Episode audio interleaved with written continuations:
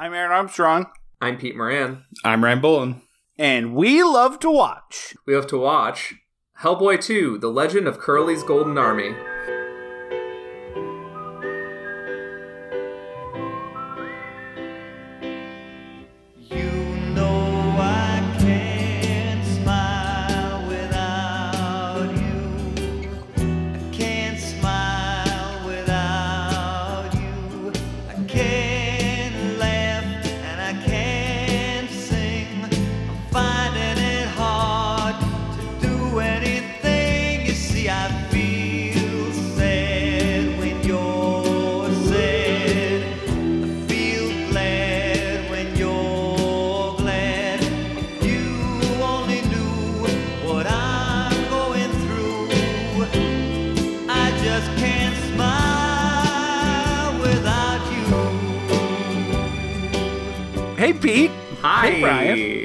I feel like you were so excited about the joke that you uh, laughed, fucked it up, and then rushed through it. Uh, who's editing this one, Aaron?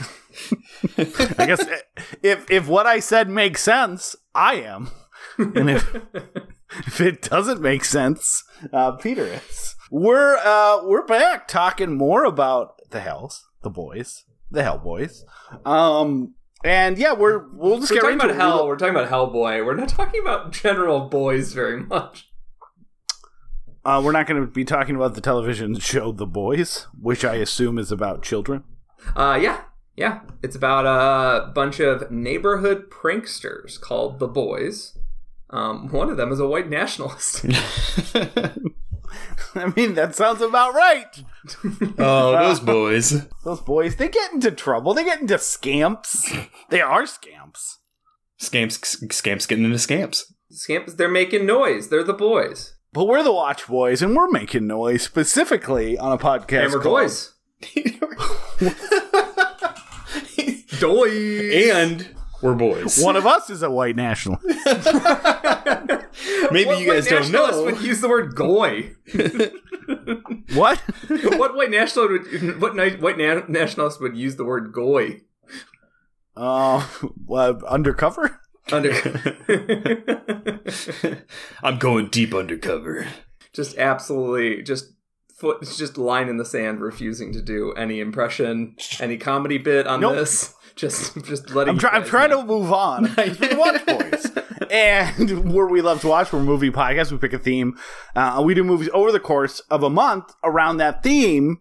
Uh, but this is our this is our third super summer double month, and we are doing Mignola and Del Toro Super Adventures in Hollywood. And we're actually at the last movie already, where Mike Mignola and Del Toro worked together on a completed project.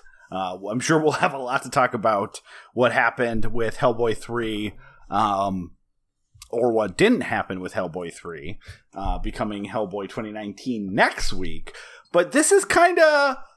I'm glad we, we reordered the schedule to end on a really high note, but this is kind of the, the last of the the two amigos making what I'm going to say is the best movie that we're covering this month and a movie that's is so much fun that as I'm watching it I was like I got to watch this again. Uh, which is I always think it's a, a mark of a good movie where as you're watching it you're like I want to rewatch the movie that I'm currently watching.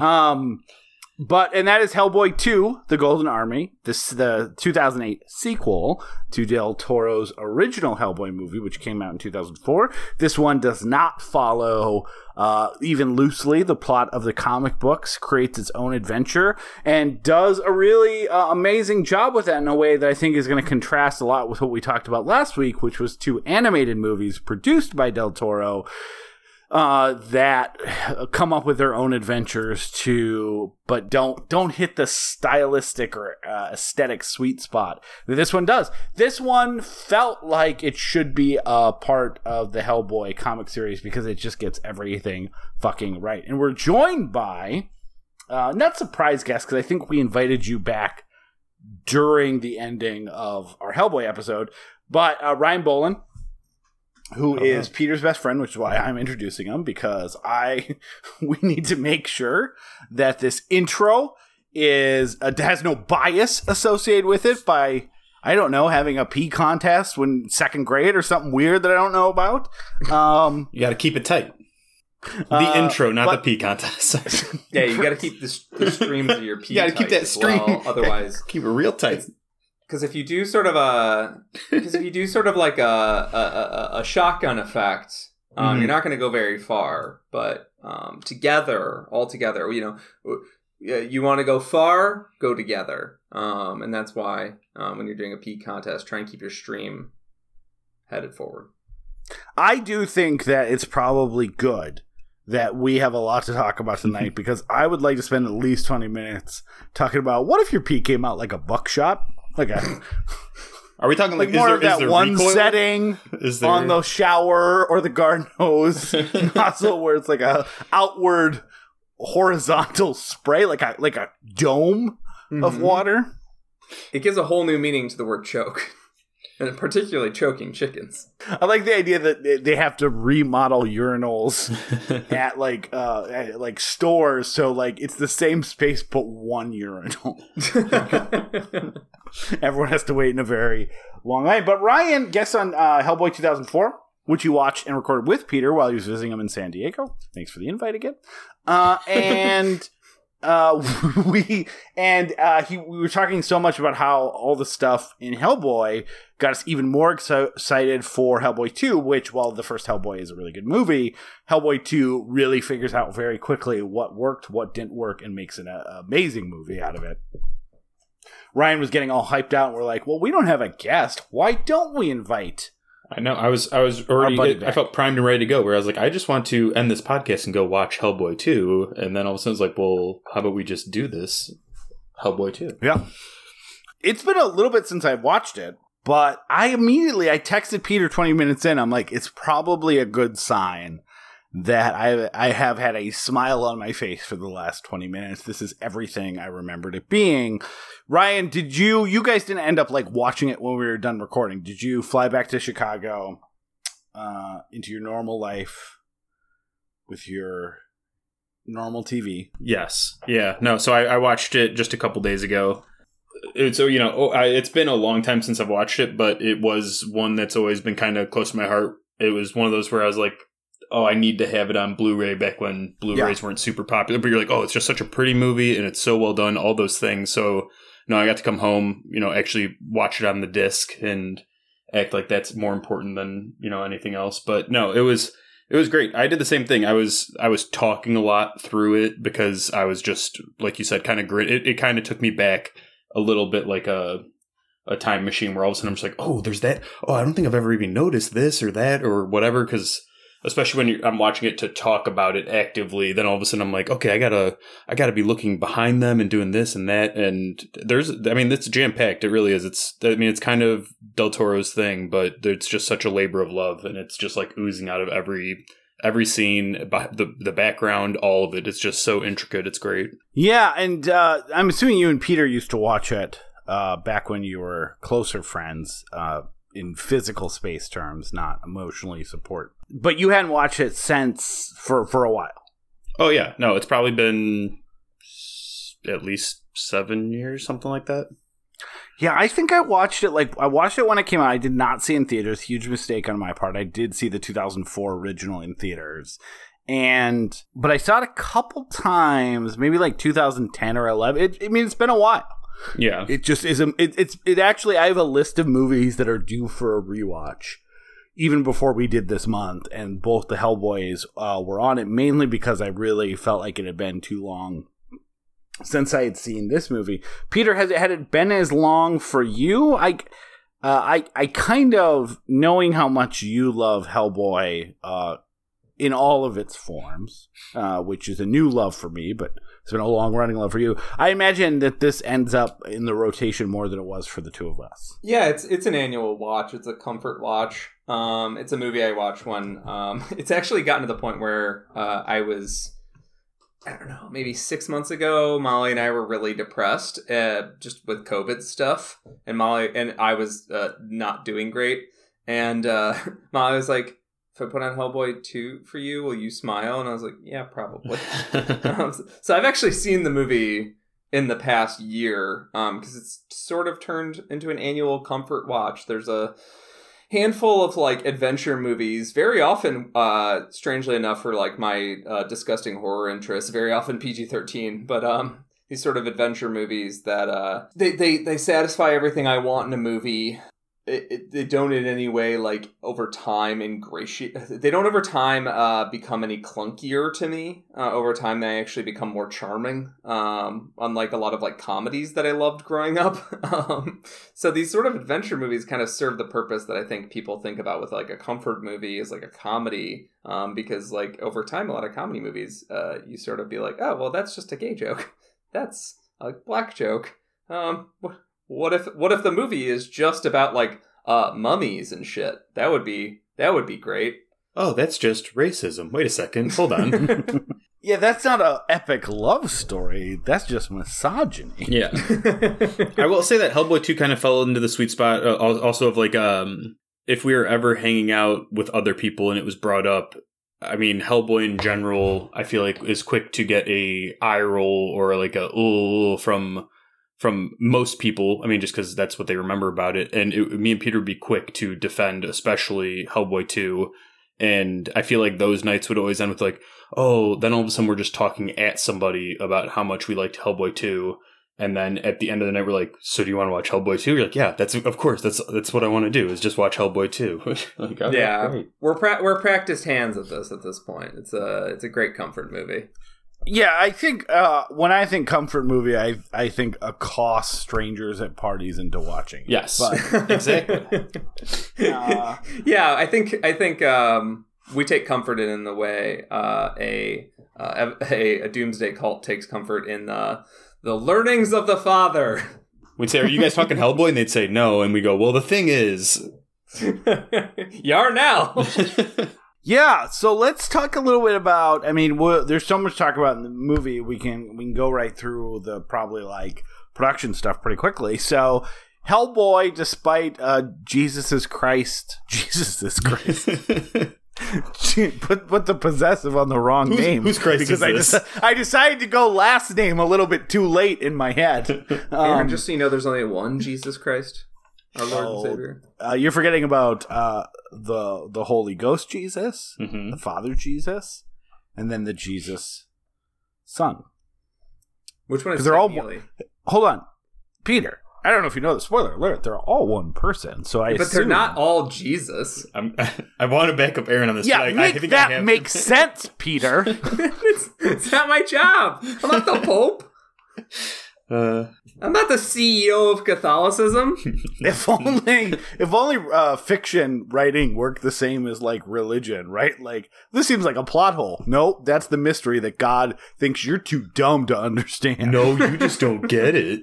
you just can't get it because it's a mystery because you're not divine. Like, oh, okay. uh, yeah. So, anyways, so this movie, uh, despite Jesus Christ's best efforts, um, Hellboy, the first one, was a success. Not a rip roaring success, but I'd say roaring. It was had a budget of like I think forty million dollars and made about ninety million dollars, enough for uh, Revolution Studios to make a sequel. So they announced one pretty quick, and they were on track to go to make that his uh, his next movie. But instead, as with all things Del Toro, uh, after announcing it, uh, Revolution in Columbia, they had some licensing stuff that fell through, and they changed priorities. So Del Toro goes and makes Pan's Labyrinth, and some wherever the rights ended up, it weirdly like what what's funny about this movie is that the first one feels like a Revolution Studios movie, like that kind of like not quite a full studio. It gets di- distribution from Columbia, uh, but it has a little more darker, edgier. This one's brighter and bigger, and it does feel like it was uh, released by Universal Studios, who ended up um, opting for the rights or had the option to take the rights and continue on on the trilogy. So there was a speed bump in getting number two in production but it wasn't the colossal clusterfuck that trying to get a third one made ended up uh, being. Which I actually think, like the fact that Del Toro's whole story here and getting this one made is just he got to make a masterpiece in between is you know, pretty good for them.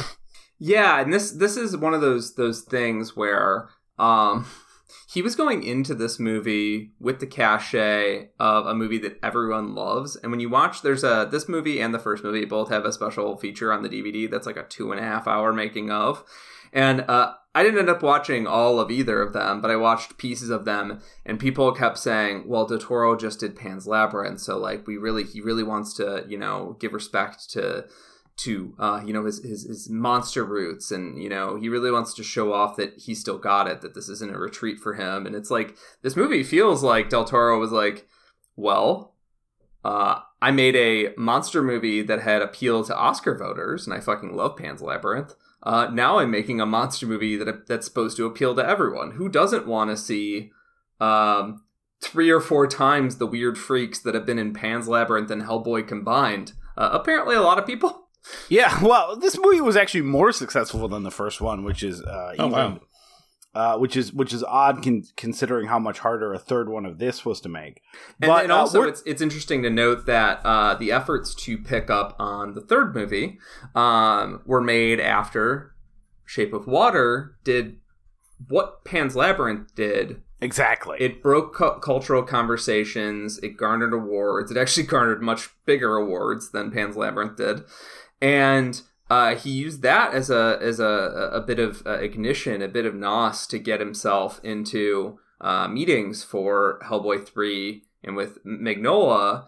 And there's these sort of um, and he's he sort of succeeded because it was because of that that they made Hellboy, but they for some inexplicable reason, which we'll discuss next week, Peter, they only wanted him to produce, not write or direct. Yes, yes, and uh, What- like what the fuck? Like yeah. Wait, so And it- without it- getting into it, because I know you guys are, it was Mignola still on board during this one, Golden Army? Like they were Yeah, still, they were still is- buddies. Mignola is on board through uh, the 2019 film as well, and he still has because he's the he's the creator of the comic book. Dark Horse does creator owned comics. Mhm. He could keep pushing forever to make Hellboy movies. He could be pushing to make. I don't know if the studios would keep biting, but um, he could keep pushing. Uh, you know, Hulu to make a Hellboy show next week. It doesn't. It doesn't matter. Um, it uh but the the deal is that there were closed door meetings with Mignola and Ron Perlman and Del Toro and different combinations of them and and Universal Studios heads and different studio heads. Um, they shopped it around a bunch. I think at some point they might have taken it to like Netflix and streaming companies. Um, and the long and short of it is we don't actually know. We don't. Yeah, the only thing we know is that they want someone, whether it was the studio or Mignola, did not want Del Toro to write and direct. They just wanted him to produce, um, which he had no interest in because he had been working on. I guess there was a script that they gave him, and he's like, "I hey, have you been noticing everything I've said to every interview Yeah. in a pop culture website for the last 10 years i wrote a script Yeah. i've been i've been doing it and then um yeah and then ron perlman was like uh, no like i'm not coming back without del toro and that's when it like shifted from sequel to to reboot and It's then sort of there's a also- reboot quill. There's like there's like twenty percent sequel DNA in there, but it's it's Yeah. it's yeah, it's it's ninety percent. It's eighty five to ninety percent a, a full on reboot. Yeah. that movie is more interesting from a uh, uh, behind the scenes stuff than an actual movie now that i've actually watched it but we'll- we'll, Absolutely. Neil we'll get there. We'll get on. there next week. So, but where Pan's Labyrinth and that delay actually is really helpful is that um, so before Pan's Labyrinth, when they were going to go to an immediate sequel, uh, Mignola and Del Toro were going to make the the Roger story, the Almost Colossus story, uh, the the follow up to this. And if you don't know the Hellboy comic, essentially there's this character Roger who is this uh, automaton who is created and eventually like tries to kill Liz and eventually He's a becomes part- homunculus. Yep. Uh, He's made Starts- a he's made a shit and piss and other stuff.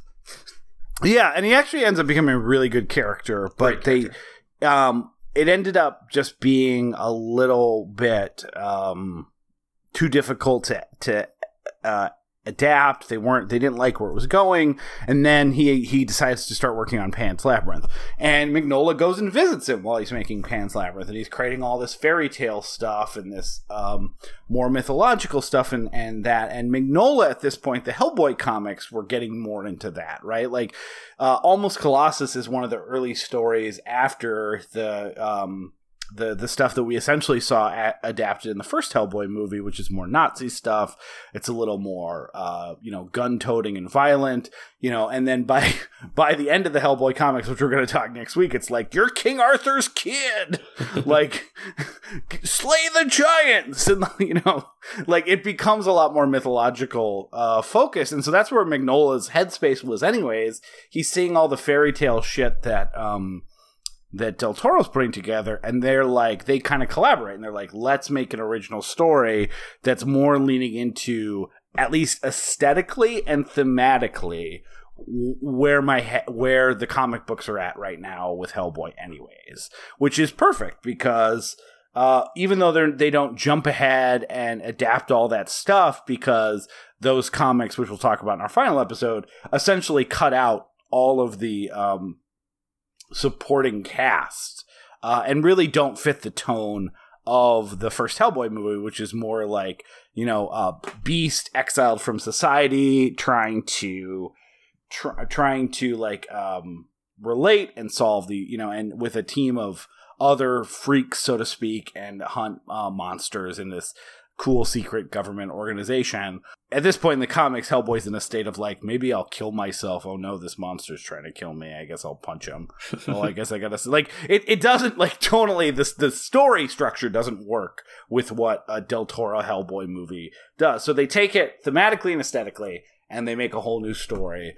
But really, like I know you can look to like say like the the ah you know the some of the designs and the monster designs and go oh it's almost like he made a Hellboy Pan's Labyrinth but really this isn't just Del Toro Mignola is very much involved in trying to make a Hellboy movie that aesthetically fits where he's at mentally uh, or creatively at the time this movie gets released without just trying to adapt a specific story.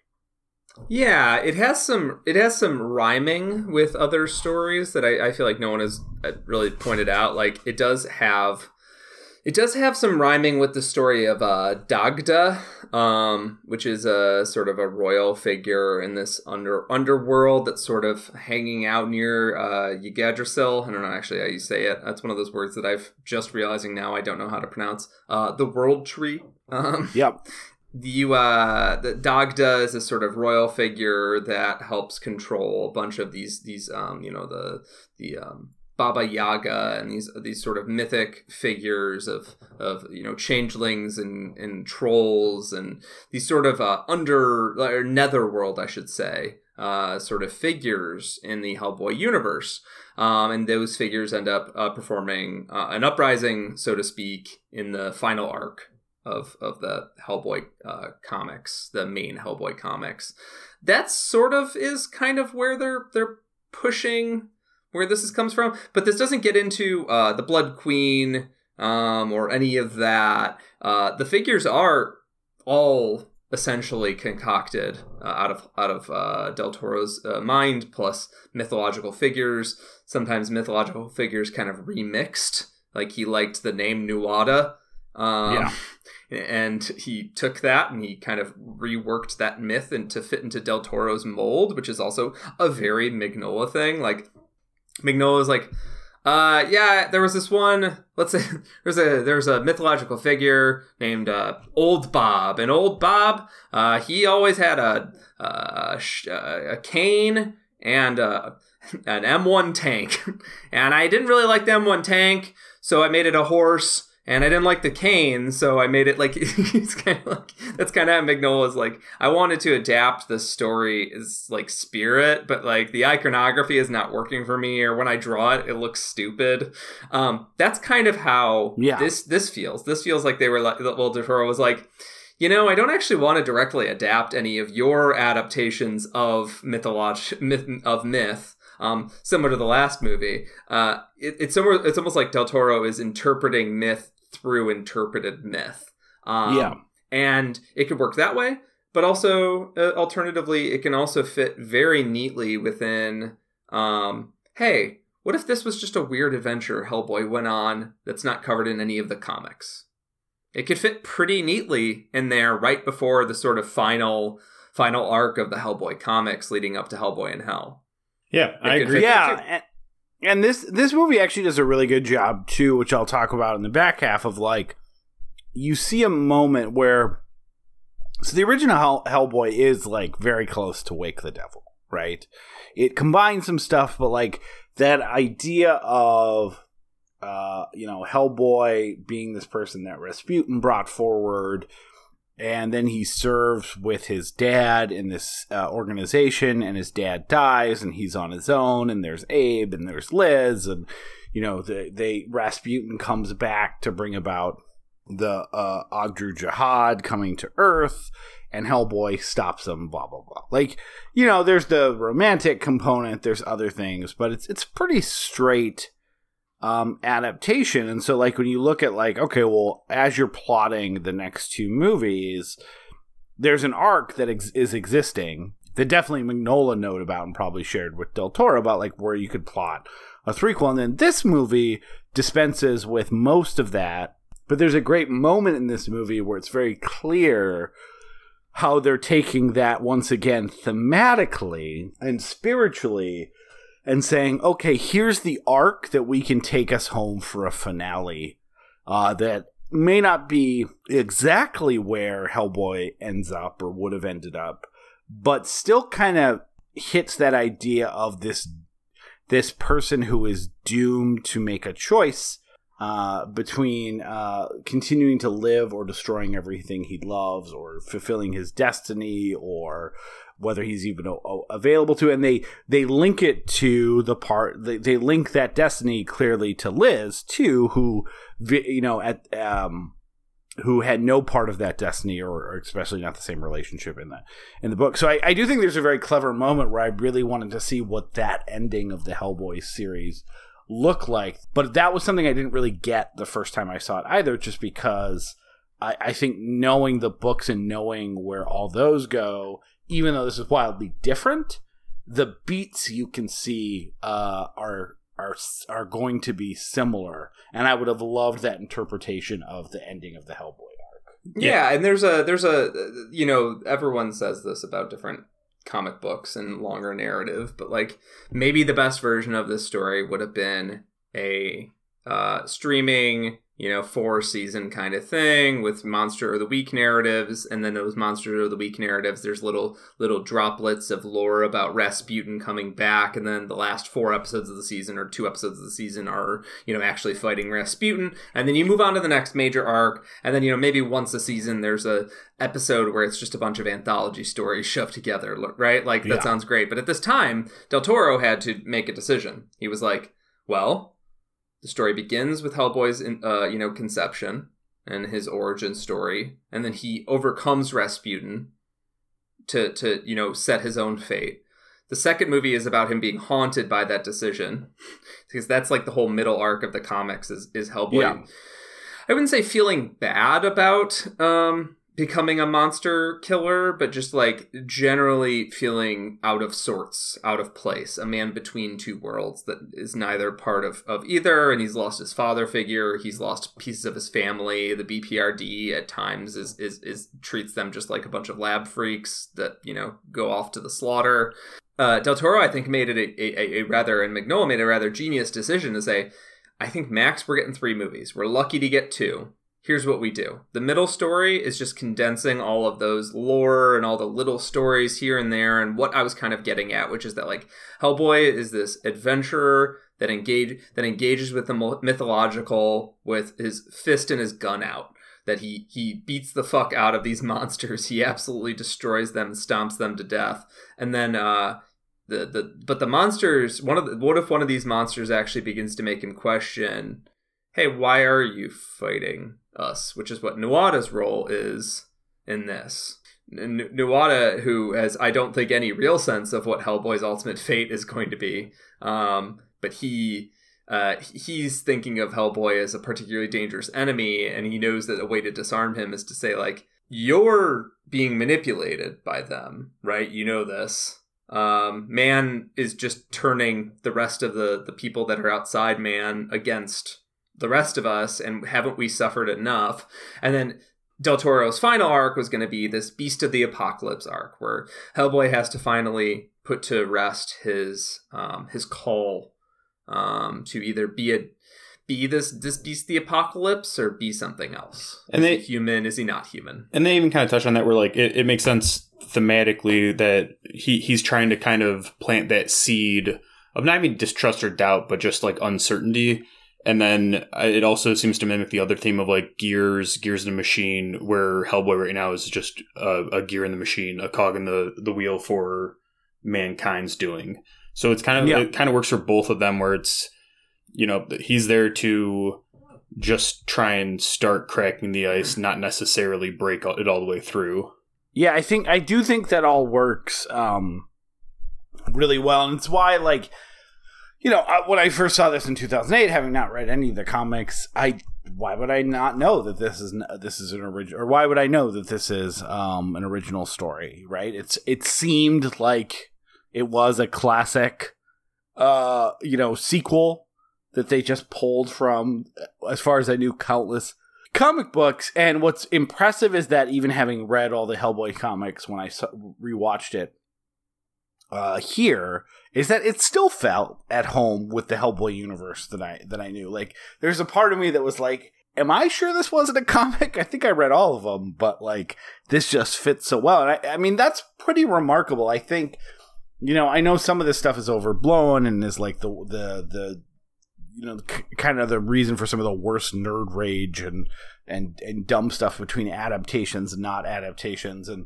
you know i peter and i have always been very i think pretty vocal that like don't necessarily try to adapt a book exactly how the book goes don't try to remake a movie exactly how the previous movie if it was successful went like you know t- take a creator take an idea and make your own vision because you're never going to equal or even reflect what comes there. And so, you know, normally I think there's when you're talking about the world of like a niche comic book hero and then a movie version that's an original story, that's the type of th- shit that usually I feel like gets fans of the property a little bit up in arms, you Mhm. know? And, and usually it's a huge failure. Like, how many X-Men movies or something like that do that were just complete piles of garbage or, or other superhero movies where I think a lot of the critic consensus is, oh, cool, an original story. You don't want to draw on, I don't know, 50 years of ideas that you could plug and play and make something good with as opposed to trying to write your own dumbass story that, like, no one cares about. And I think in most cases that actually ends up being right. Like, how many shitty superhero movies have we grappled with that's like a original story when uh, there is a lot of good content that they should be pulling for uh, a remixed version of adaptation or a thematic adaptation. There are already well established arcs in all of these Yeah. properties that you're like, why not do that and add some flavor to it rather than say, well, I'll just take the characters and go ground up. Yeah, you don't need to create a new villain for Batman. Yes. right like just just use use one of the existing villains in a new way but no one's interested in that so the fact that like this hellboy movie succeeds i think critically i think with with fans of the the comic book with with hellboy the comics and audiences in general as well i think is is showing how well they nailed this almost impossible pitch which is uh we're gonna create um a sequel to a movie that that was a true adaptation of a one of the Hellboy graphic novels. We're gonna go in a, an original direction, and you're still gonna walk away going, "I just saw a fucking awesome Hellboy movie, not a attempt to make a uh, take a take a property, sell tickets based on the property's namesake, but not have it really have anything to do with the property itself." And and that in and of itself is quite the accomplishment. And also, when it comes from, I think it's a matter of, of, of cinematic competence and confidence too. Del Toro is somebody who is so incredibly confident and competent that this movie, um, we talked about Blade 2 a few weeks ago. This movie feels like it is um, taking uh, building on the technical competence that he's built in every single movie from Pan's Labyrinth to Blade Two, even going back to Mimic. He's he's he's taking lessons he's learned and applying them to make this movie that needs a little bit of everything. It needs the gentle touch. It needs it needs the gentle touch and, and the bit of magic and whimsy that Pan's Labyrinth has. Uh, it also needs this epic scope that like a Blade Two has. Um, and he- that that that confidence and that competence is, I think, what makes nerds and fans in general just more comfortable uh, with the decisions that you've made. Because when you have a like like look at uh Rise of Skywalker and how uh, that film had a nice gloss like a big expensive Hollywood movie. But when you're watching it you're just completely thrown off every 15 minutes just at the sheer incompetence of the scripting and how it works. And you you're never emotionally attached to anything. And it feels like it's like it feels like a Colin Trevorrow kind of thing. Like, does this does this director know what they're doing? Has this director directed anything before? And like, well, it's J.J. Abrams. He directed a lot of great stuff before. Why doesn't this work? With this movie, you get the sense of everything cohering and coalescing together. Uh, that that that uh, I think helps when you're going into strange new territory as a fan. It's it's it's more comforting um, because you can tell you're in good hands. It definitely does feel like a culmination of all of his abilities, talents, experiences, uh, and it's kind of funny that that it is it ends up being shaped into a sequel for an existing property because I do think that there is a a large bleed from Pan's Labyrinth in the best way. I think Pan's Labyrinth kind of gave him the playground to work on his signature spices and then that leaks through. And i think that that helped the fact that it was an original story. It kind of made hellboy 1 feel like it was a hellboy movie by guillermo del toro but hellboy 2 feels like a guillermo del toro movie that happens to be hellboy. And and it and it ends up working very well because there are parts that feel like you said in scope like blade 2 and then there are definitely creatures. The creatures, it just feels Pan's Labyrinth all the way through in the best possible way. Um, and and I think that without having that time to work on kind of his own thing, I mean, I would assume he's still capable, obviously, and still very talented and all that all that stuff. But I think that Pan's Labyrinth, without Pan's Labyrinth, that Hellboy 2 would probably have been missing at least some of the pizzazz, some of the the cohesiveness of all of these things coming together. I think that's definitely true, right? Like something Pan's Labyrinth was, I think, the f- the first Del Toro movie where it really felt like, oh, holy shit, what am I seeing? And it felt like a pure distillation of of something that was like teetering on the edge for me in Del Toro from some of his previous movies, like. Like Hellboy is a really good example of I kind of want thirty percent more of this, and I or you know, or even Devil's Backbone, where I was like, I like this, but I want like a little bit more. And and, and Pan's Labyrinth was the first one where I feel I, I was like, oh, this is why I was always very curious about. We're excited about a Del Toro movie, even if he wasn't hitting home runs yet for Mhm. me all the way. It's after this that, you know, then he does Hellboy 2, which, like I said, regardless of the creativity boost or the confidence or the fact that he had a ton of, of freedom, I mean, Hellboy 2 just feels like a visionary operating on all cylinders, right? Like it it just feels almost impossible how every frame of this movie is just injected with something visually interesting or fun or it just it's it's such a it like just knows how to make an adventure and a comic book movie and an action movie like all those things uh, and they talk about this on Hellboy 2. He essentially had total creative freedom to make the movie that he wanted to make, and we got Pan's Labyrinth, we got Hellboy 2, and I think it shows why the fact that every studio in the world isn't lining up to give him money to keep doing that is insane to me. It's easy to say he like hit his stride or found the groove or anything like that with Pan's Labyrinth, and it clearly led into Hellboy 2.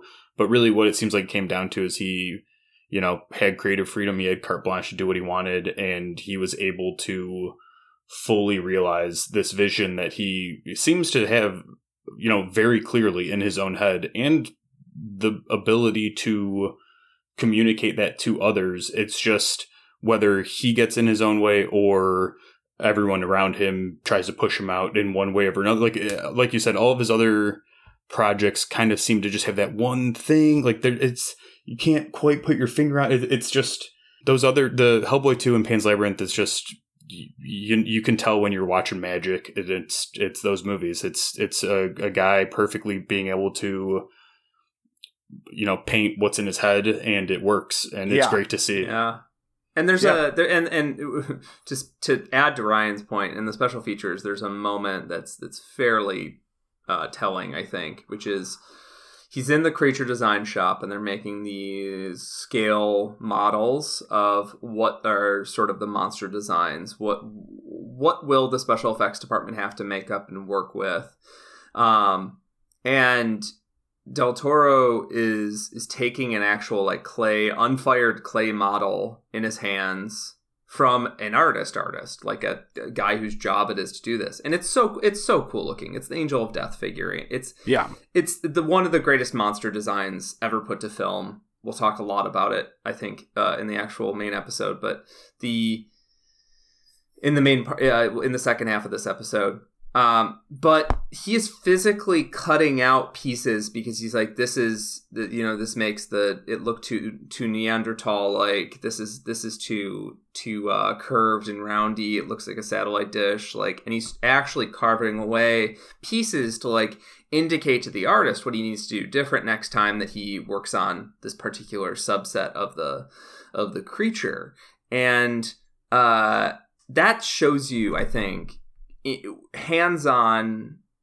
pr- true proven experience how involved he is with the with the, the overall design of everything and why there's this like like Aaron said there's this ineffable quality of a Del Toro movie but when you watch it you know it's it's like obscenity. Like you you you know when you're getting the the genuine article or not um and that's because he spends hours saying uh, this makeup isn't right. Uh, the princess. Uh, one interesting thing here, also, before I think we kind of have to move into the main episode, but like they had a so Prince Nuada in this movie, played by Luke Goss, uh, who was the villain in uh, Blade Two. Um, very much mirror. This movie very, very much mirrors Blade Two, and uh, his counterpart, Princess Nuada. Um, originally, they both had masks and there's a big section in the, in the special features about how much work they did to get her look right and all the very specific details. And at a certain point he's physically drawing on makeup on her. He's like you're not getting the eyes right. And they eventually took her mask off because in screen tests she looked like a zombie. And, and he's like trying to bring out her natural beauty but with luke goss you're trying to bring out this more of this ancient sort of like stoic stone like quality because he's like an unyielding guy but with her you want a little bit of sensitivity and, sensitivity and softness because she's sort of flexible. And that that is another example I think of, of who Del Toro is. This it's it's it's it's it's the physical technical competence of a guy who used to do everything himself because he didn't have a crew, and now that he has a crew, he can do it all himself. Um, but he wants to be able to step in and collaborate and make sure that what the the, the genius there is matched with genius here. Um, and- and that's why you're watching this movie. There's like not a detail out of place. Like it- it's it's stuff that any producer would beat out of a out of an edit, but they did not. This the moment when the little baby thing in the troll market goes goes. I'm not a baby. I'm a tumor. There's absolutely no reason I'm for a that to be in the movie from Yeah. a producer perspective because it's only a weird thing for like us three. like, But- everyone else in the audience is going, "What the fuck?" and but like that's that's part of and like you said though but like that's that's one of those things where it's just such an insane amount of detail where he does an amazing job with both creatures and the actual makeup or characters of building in visually a lifetime without having to spell that out for you you you see characters and their horns are broken off you see you see flesh and it's weathered versus shiny and nice and all these things and like he does such a crazy amazing job of building that into characters and then that gives them immediately on first look so much more depth oh yeah, Uh, yeah. Yeah, a Oh, hundred yeah. percent. Uh I think we need to go. Let's go. Yeah, we gotta let's talk go. more about Hellboy 2. All right. The Golden Army. Just in, in case you guys got confused with a different Hellboy 2.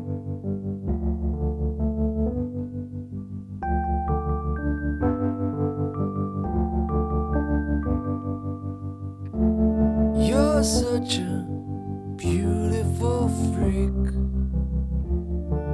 I wish there were more just like you.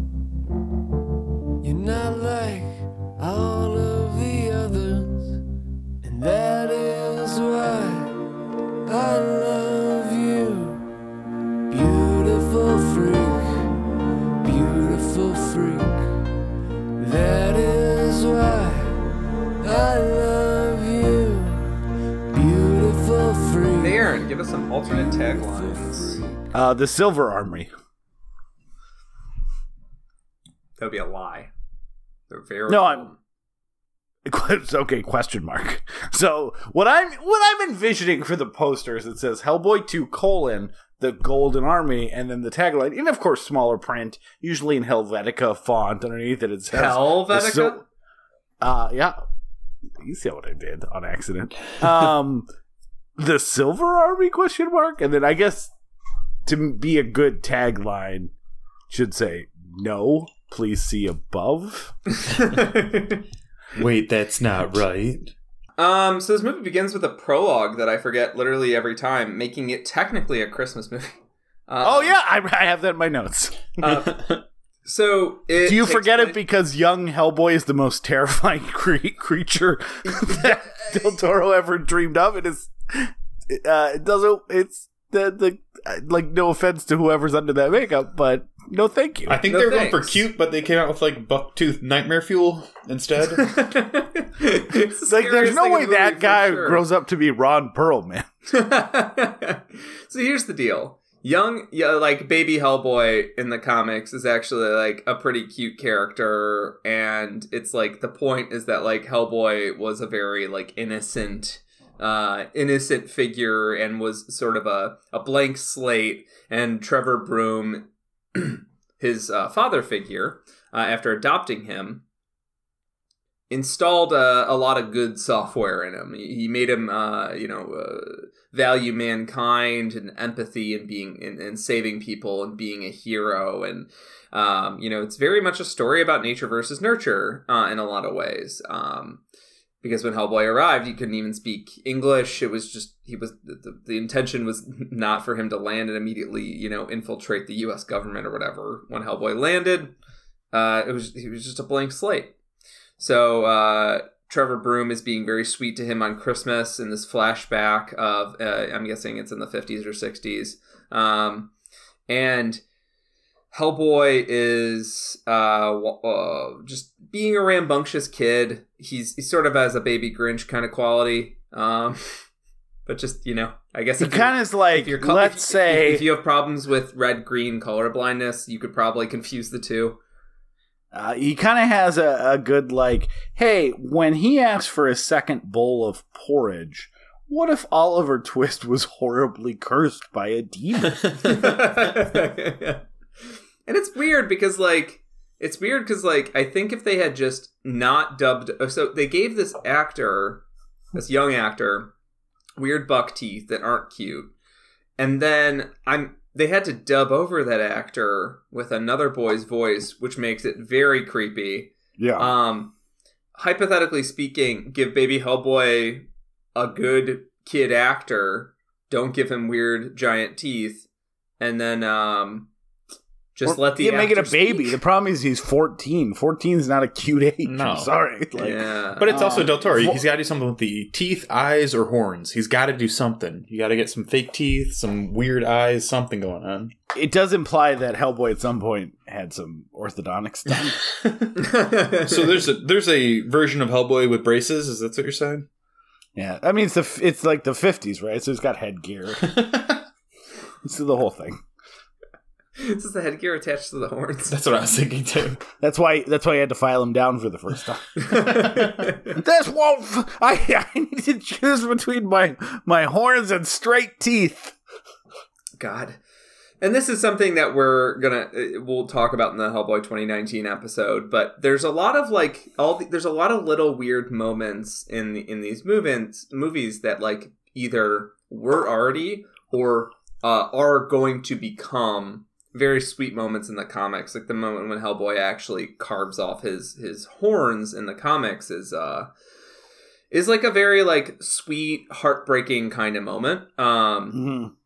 as a as a kid. Uh, but yeah, this is this is just sort of like a weird way to start the movie. But as soon as it launches into the purpose of the prologue, it's amazing. Um, it's such a it's a, such an amazing um, uh, flip from uh, horrified at baby Hellboy to uh, this animated uh, prologue with uh, these sort of puppety like figures uh, reenacting this war between these ancient mythological creatures the trolls the goblins the elves and then versus uh, mankind. And this was supposed to be a war fought you know whatever tens of thousands of years ago. And um, this war was supposed to be about dominance of the earth that there was the forest where the, the trolls lived and the, the, the forest creatures lived and then there was the cities where man lived and man encroached upon the forest to build more cities. And it's going to kick off a theme in this movie that is, it became weirdly common i think over the years which was to make uh, the villains eco-terrorists. Um, this movie actually just has like a lot of sympathy for the eco-terrorists um, more so than I think uh, you know James Bond movies do. Um, and this is a this is a setup for the rest of the movie because there's a golden army that this um, this king uh, Balor is that right?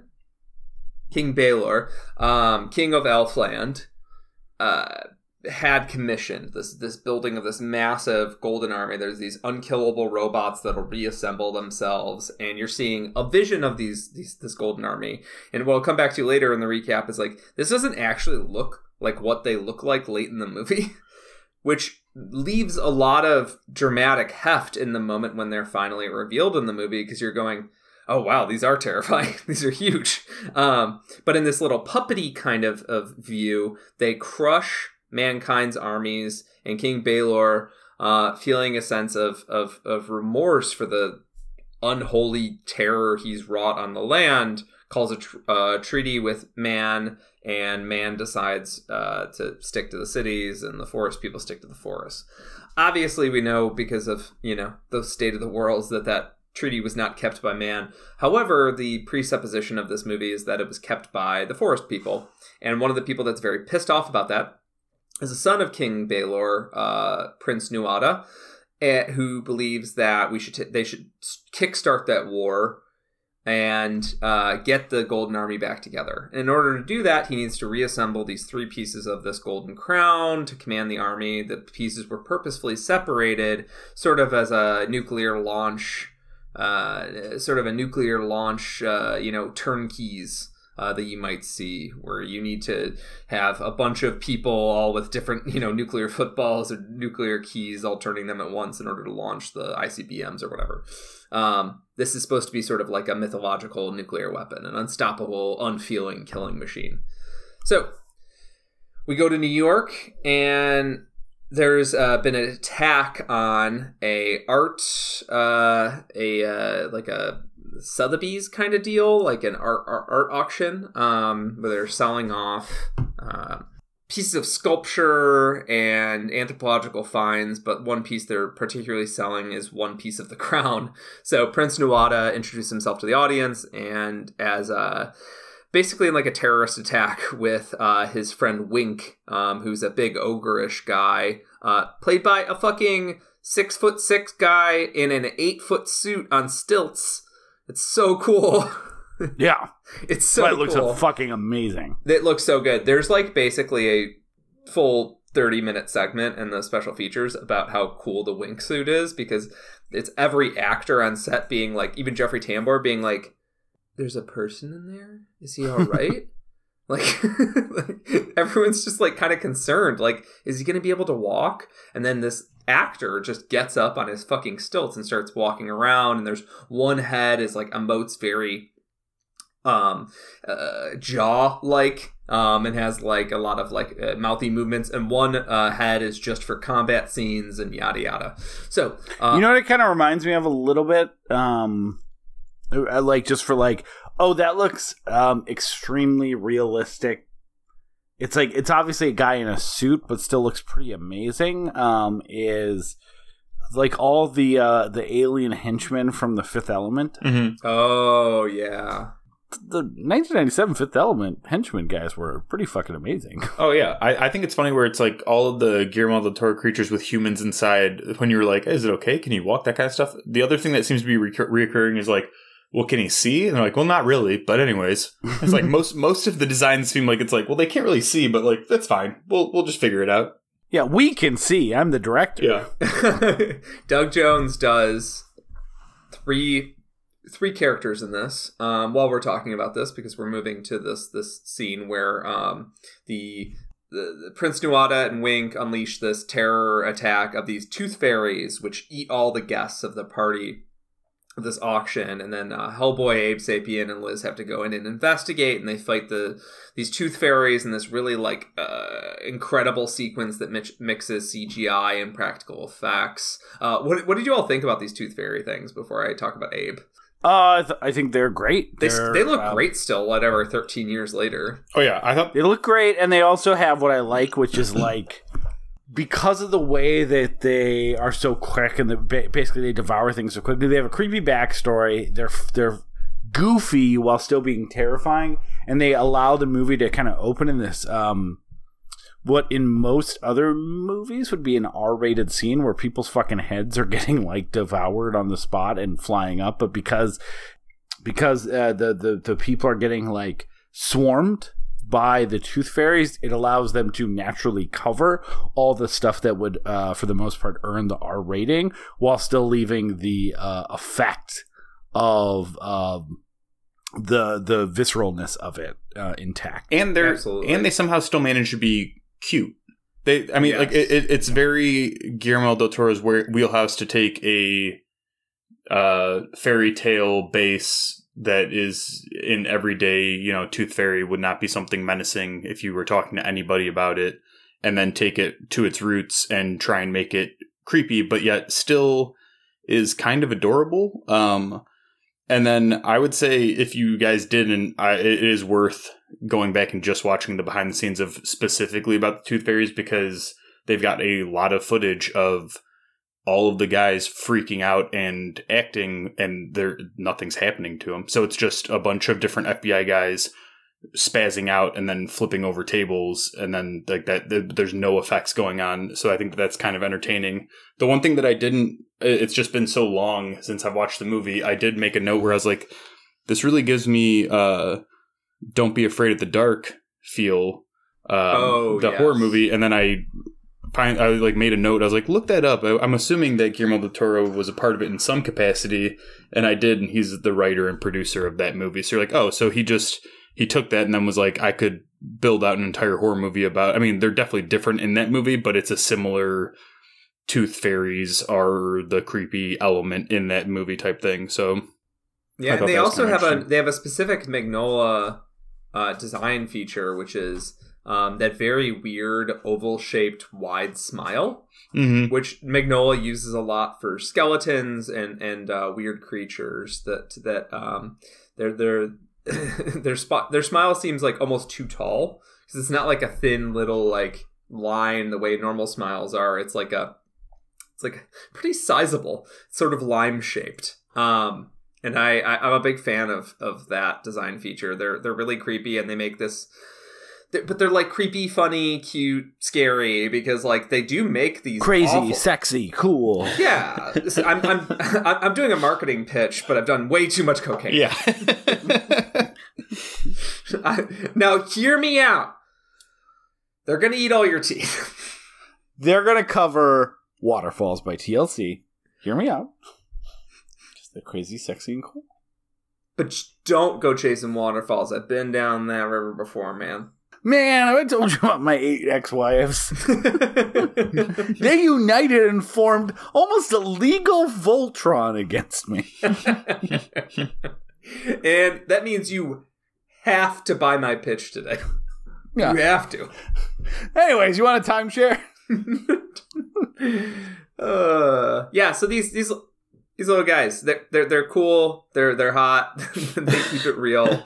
Um, but they but they They're uh, now. I'd say they're, they're 2008. They're fresh. They're fresh, but they keep uh they keep it fresh. Um, they they are paired with a bunch of gross sound effects of drilling into teeth and Yeah. screaming and guys being able to unable to get them out of their clothes and out of their skin and it's just it's uh it's it's it's it's pretty horrifying way to open the movie but um during this fight scene we find out that well Abe finds out that Liz is pregnant. Liz has a new look, and I feel like this is a good time to talk about Doug Jones. And before we move on to Ron Perlman stuff, I feel like it's a good time to park and, so talk about Doug maybe Jones here's a good time to pause. Like, are we going to rush through the recap and circle back, or are we doing? Let's just say things as we go through. let's let's um let's let's uh I was gonna say is let's pause at, at different points uh and then um we can we can because I think the plot is just very plotty and I don't want to miss a sequence right Okay, that's yeah, we that's totally fine. Uh, yeah, because one of the things I wanted to kind of plant a flag in a little bit is that like what this movie does better than um than the original, and like I, I Peter, you were a little more forgiving than I think me and maybe Ryan on the the Hellboy Liz romance. I think part of that is like part of that is just because of this movie. Well, yeah, well, so but I think it, it works great, and part of that is just because they just like Liz is such a better character, uh, or it has a better characterization as not being the I won out and I'm sad and depressed, and I I don't mean that to sound like flippant, like oh well, it's just it's more fun if she's having fun or some like weirdo shit like that, but like it it it the mo- this movie as a whole understands that okay, Hellboy being this kind of like uh gallows comic force and having this team of kind of goofy support with their own issues is the right way to take the movie. That's the the part in Hellboy that works the the best when they're teaming up and they're doing stuff and they're saying their one-liners. And what doesn't quite work is when it's just full on I'm depressed and I want out and I don't even want to live. It just it works great in some of the Hellboy comic stuff. It's not it doesn't fit so much of the tone and the design and the lightness that Del Toro does here. And so the biggest improvement I think that in in this is just the the way they make Liz, they give her such a, a better, stronger character to deal with.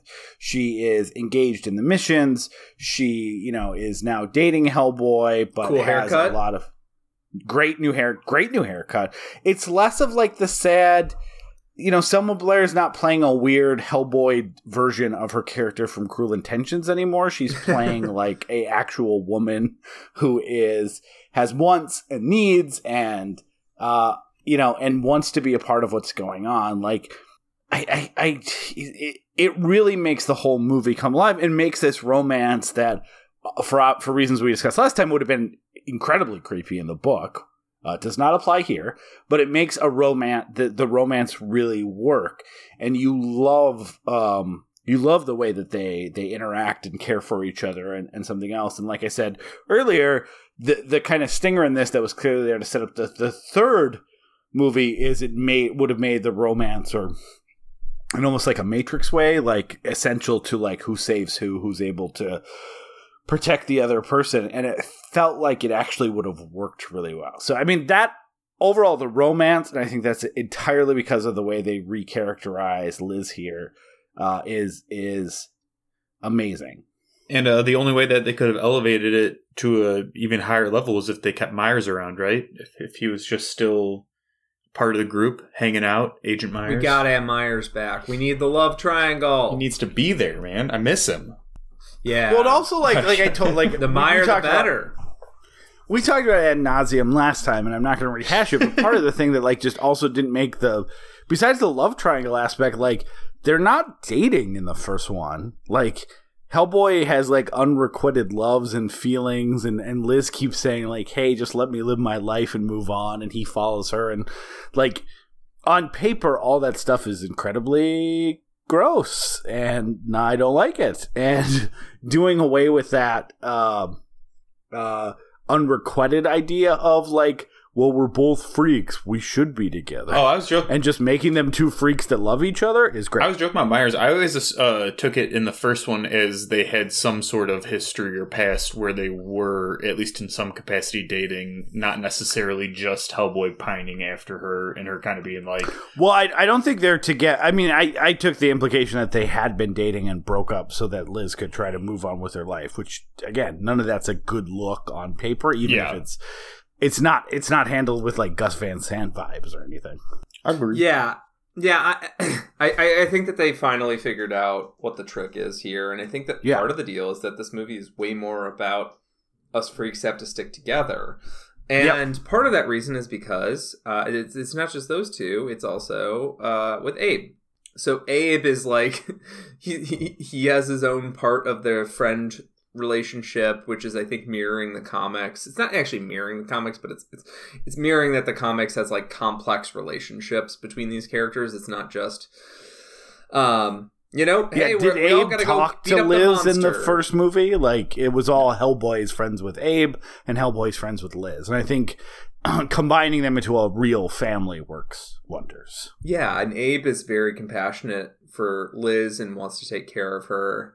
And in this, uh, Doug Jones is not only doing the physical performance, but Doug Jones is also doing the voice, um, which is David Hyde Pierce, um, a real mensch, um, was being positioned to to even come back for the animated Hellboy uh, movies. He refused again. He didn't go to the premiere for the Hellboy movie. Um, he didn't come back for this one. Um, he wanted Doug Jones to get his proper due. And he was like, Why am I here? Doug Jones is sitting in makeup for like fucking three hours every morning and two hours at night every time he has to shoot a scene, even if the scene is, scene is 18 seconds long. Like, can we please, for the love of God, just like give him credit? And David Hyde Pierce just like kind of disowned the project, but like with a blessing, which I think is Yeah. like, it's a good, it's a good, uh, it's a good guy move. So Doug Jones does. But he's like, but I will be in the amazing transparent head as we talked about last. Yes, and then he comes back for yes, the amazing screw on head. screw on head.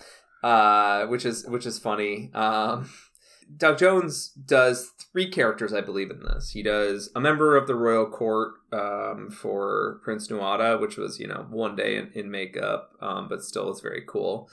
And then he also does uh, the Angel of Death, which we'll talk about later. But the Angel of Death is a massive prosthetic.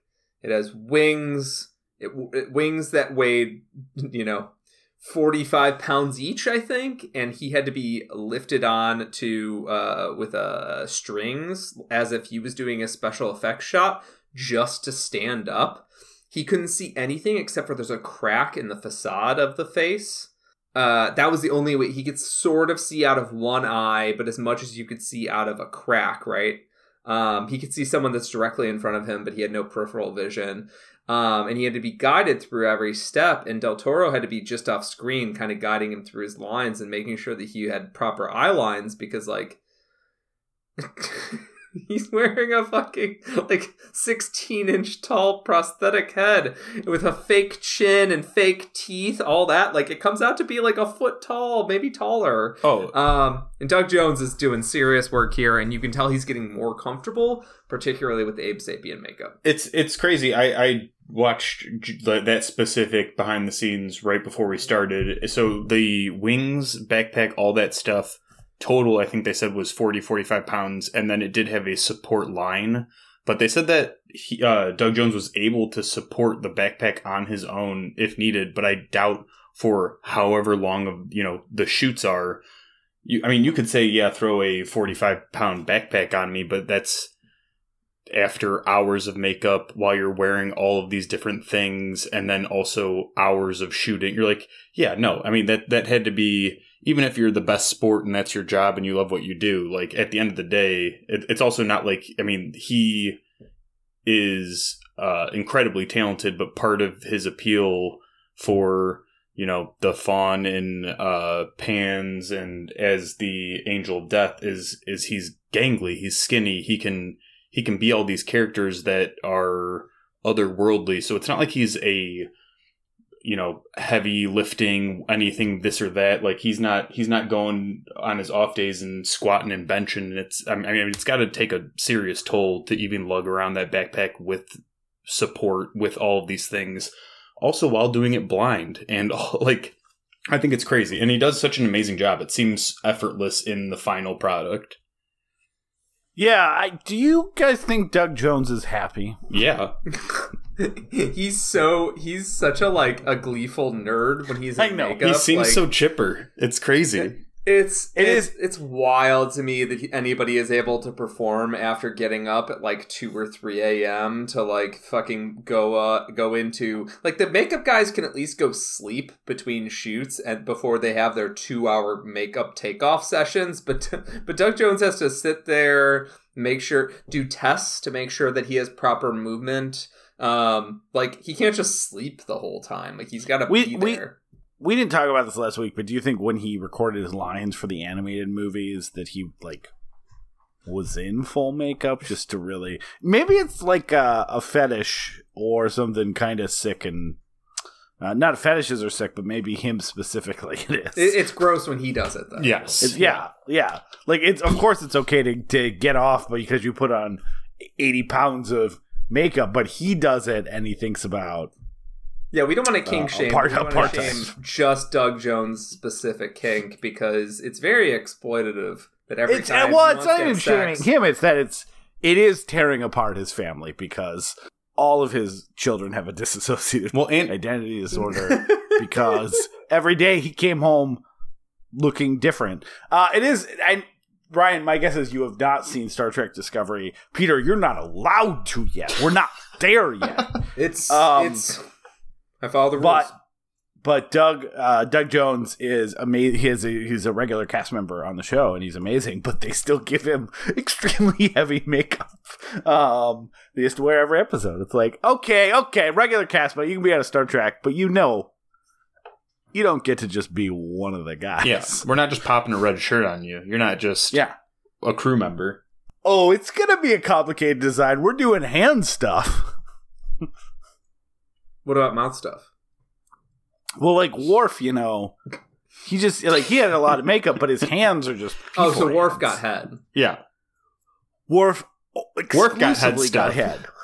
No hand stuff. no hand stuff but he did No get stuff, but he plenty get of head stuff Yeah, Doug got head and hand stuff, Mhm. and I th- actually this is hundred percent true. You should Feet probably stuff. get some hand stuff with your head. No, he's got feet stuff, guys. Well, that's kind of advanced, I think. well with with uh, well, it is the future.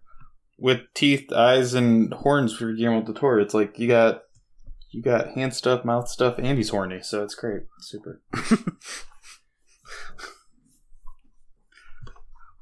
We're not going to talk about an hour of this movie.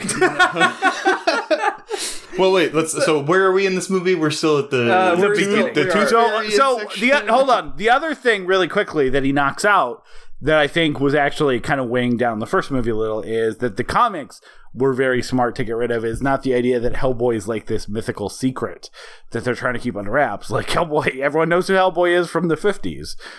Hellboy feeling like he should be a part of the world but scared of what society would think added again a layer of darkness that this movie understands. I think maybe like we can remove that uh, from the proceedings.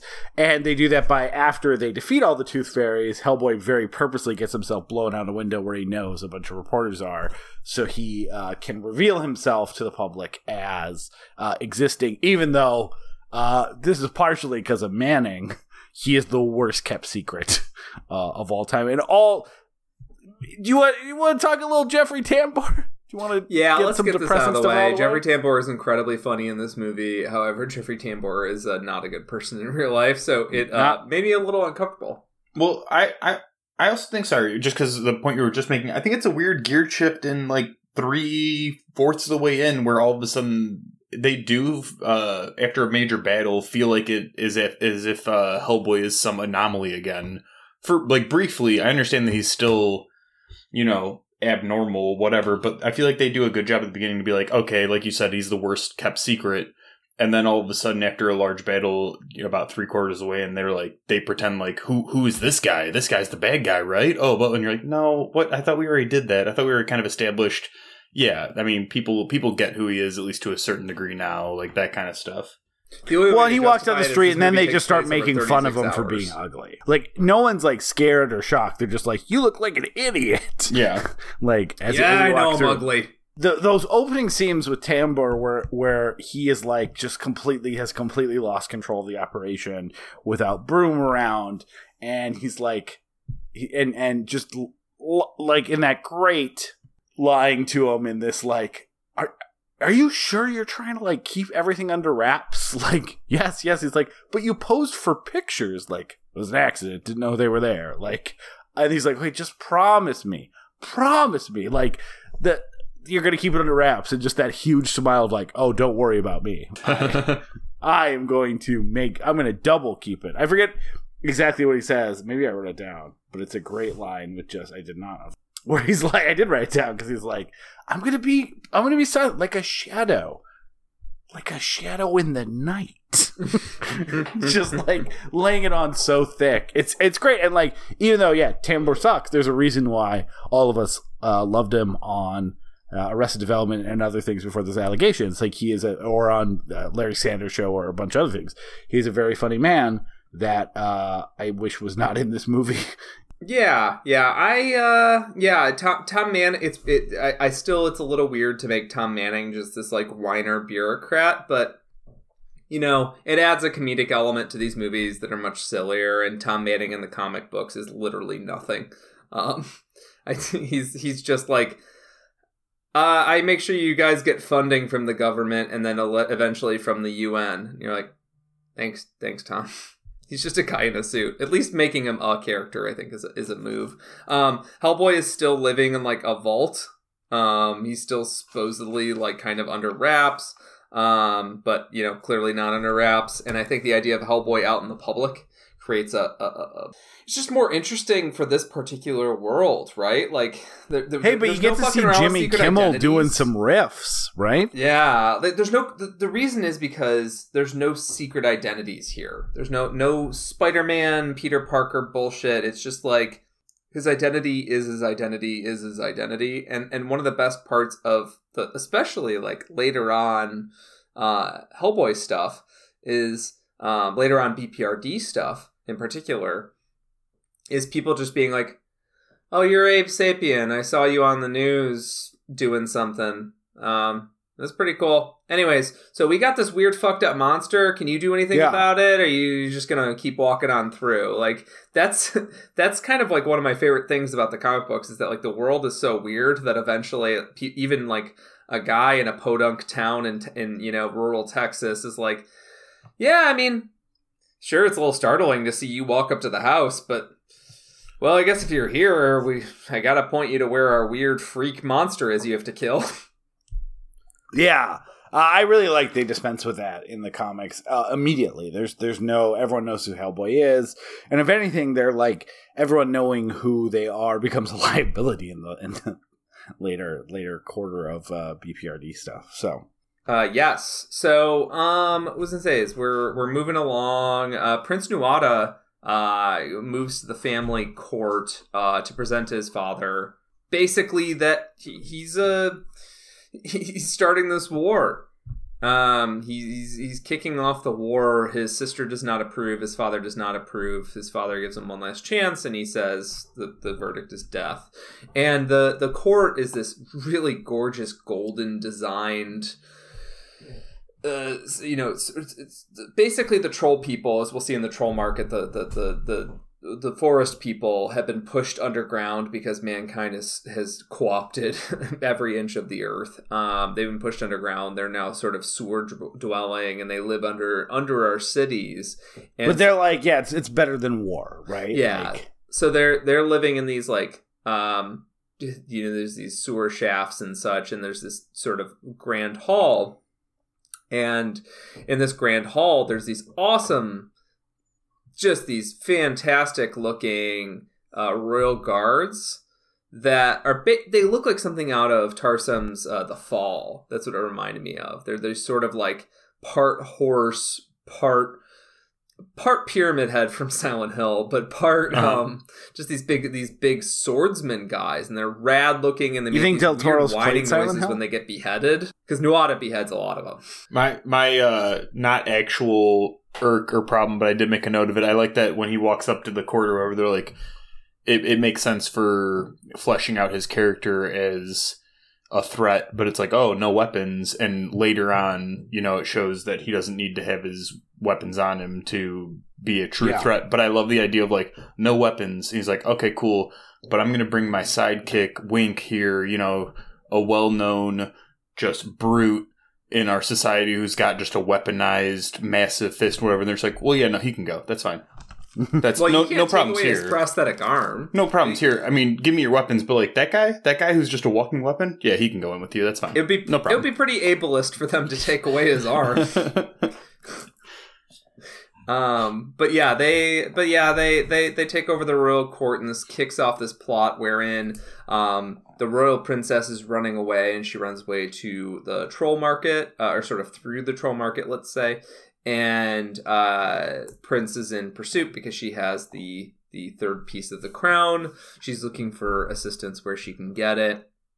And Wink and Nuada are in uh, Prince Nuada are in pursuit. Uh, so Prince Nuada is played by uh, Luke Goss, the Goss Bros, and I love him in this, and I love him in Blade Two. He adds this this this theatricality um, that we discussed in Blade Two. He has this theatricality uh, that makes everything feel kind of Shakespearean, especially when he kills his own father um, and he's hunting down his own sister. Like it, it, it, it sort of feels uh, grander than life um, because it's this sort of royal struggle. Um, but it's not. It feels uh, it feels sort of fable like also in another sense because it, it it's very um, iconographic like the idea of like there's princes and kings and uh you know there's a big weapon and and this guy is is, is has like a very clean look that sort of matches his sisters it's this very white kind of pure al- almost like dead uh corpse like whiteness yeah, and I Um, and I agree. I think that uh, Shakespearean hits it, you know, hits the nail right on the head. He he does a great job of embodying royal entitlement. Like he he just it, he it, I think it's a great portrayal of that. I think you know other actors or whatnot could have would have played it differently, but there is a certain cadence and swagger to him where it, it feels like you're like, oh, okay, yeah, no, this is a prince of years and years who's been waiting for his time to take the throne. Not not out of anger even though that's part of what's fueling him but just because he thinks that that's what's deserved and what his people deserve. Yeah, and I think that's also a Blade 2 parallel where like he's like uh I was born into I was born into this this bullshit and now I'm going to own it. I'm going to take our destiny in our hands and I'm going to take our people forward and you're either with me father or you're not. He says father a lot, which also adds to the sort of you know, um, trash Shakespeare approach. Really, really a big fan of that. Uh, Luke Goss is really good at that sort of like trash Shakespeare Yeah. thing. Um, but he's he's Yeah, he doesn't like his father in most movies. I mean, I haven't seen the the the Goss Bros uh, documentary, um, but I imagine um, they also hate their dad. I'm just gonna flip a coin on that one. well Uh, and, and it, it runs into it again where it's there's a lot of father and son stuff that's part of the reason why there was the the weird uh, you know arguably weird opening scene with hellboy and uh Broom because then it shows that he's got a strong father figure. There's obviously the liz being pregnant. There's as you mentioned earlier the i'm not a baby i'm a tumor. Like there's a lot of baby jokes father stuff uh you know, son and father jokes, all these various things that kind of continually come up again and again, whether it's a a comedic line or actual dynamics with villains or heroes or everything in between.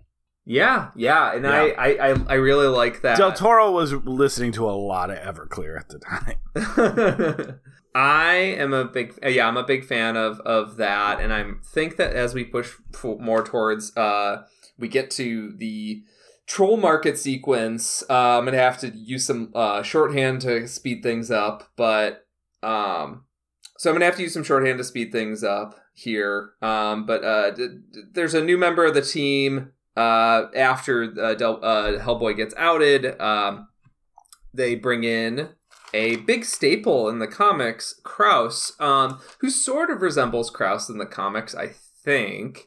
Um, a little. Krauss in the comics is not in charge, but holy shit, do I actually really love this portrayal?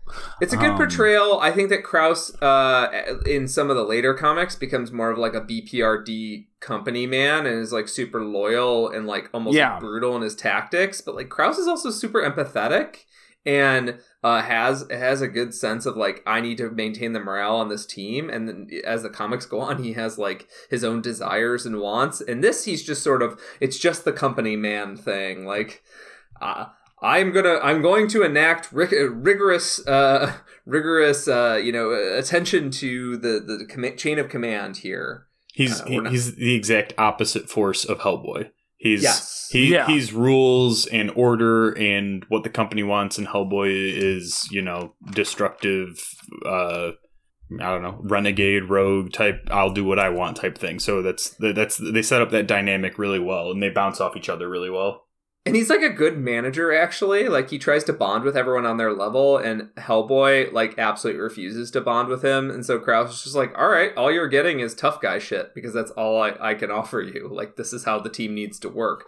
And he like he works well with Liz. Abe loves him. Like he, he kind of kind of fits in well. There's a moment where Hellboy gets frustrated with him later, and Hellboy it's like a pure comedic sequence. Hellboy is really uh, mad because his relationship with Liz is not going well, and he accidentally breaks Krauss's dome. And so Krauss is a ectoplasmic ghost presence that's being contained inside a suit that allows him to like actually Yeah. manipulate objects because a ghost can't really pick up objects. So um, he becomes a member of the team uh, by being able to manipulate objects. He also has the ability to open up a little finger and uh, uh, drain his spirit into dead bodies and uh, bring them to life, which is some of the coolest shit in the comics. Some of that shit in like the BPRD um, runs, and particularly Hell on Earth, like the Russia stuff, is like so sick. Yeah. because he can just like take command of a body. It's rad. Um, so Krauss takes uh takes control of a little tooth fairy thing at one point. But anyway, so uh, Hellboy breaks his dome um when he's pissed at him, and he's like trying to apologize to him, and then Krauss beats the shit out of him with these lockers flapping back and forth because they're in a locker room. And it's actually like a really funny comedy sequence because Ron Perlman is essentially acting against I'm guessing guys pulling strings to open up lockers. Is, is that probably what's happening? I, yeah, I would think. Yeah. it's so fucking funny. He's No. getting banged as soon as he's But it's- ready to it's hold, a a, great- I mean- the locker closed. He gets banged from the back of the head. It's so good. I love too that it's um, Seth MacFarlane voiced them. Mhm. Right. And in 2008, I, I will admit that was not as uh, eye rolling of a premise as it was to be like, oh yeah, Seth MacFarlane voiced him. But it's important to remember, like, Seth MacFarlane is a talented person who has made just absolute fucking garbage. Uh, from a like a showrunner and a writer perspective, and from a movie perspective and stuff like that.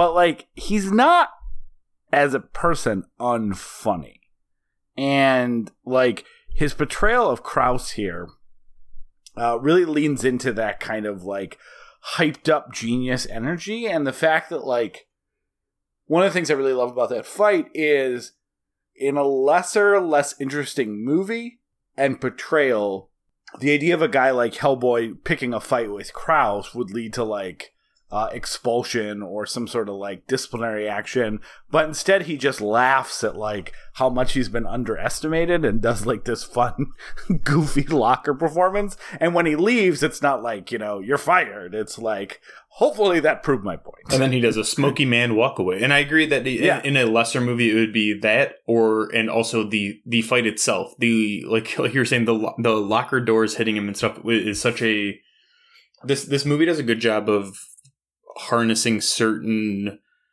almost buddy cop feel in the in the right way without necessarily having that specific setup of two people bouncing off each other, but like that, where where and in- without the misogyny and homophobia that usually comes with those movies. Yeah. Yes, but in a lesser movie, he would have he would have broken his dome. He would have been I'm a smoke man. Hellboy would have tried to punch him, and and he would have been able to you know take over Hellboy's body and oh something like that whatever. And it's like no, it's just a funny like he himself never strikes Hellboy, but still kind of you know roughs him up in a goofy way, in a demoralizing kind of silly way, and then, like you says, just kind of walks away. And he's like, "All right, I hope hope we hope we cleared that up. Don't have to do that again, right? Okay. Anyways, blah blah blah. Like, and goes about his day. I'm back. Like, oh, Yeah, oh, like- he's still singularly like focused and obsessed with what he like, what he wants to focus on, and I think it speaks to this movie as a whole. Understanding again, I, I mentioned it so many times, but this is a really good example of this. Like, there's some there's some heavy theming that comes into play later in the movie that really works for it.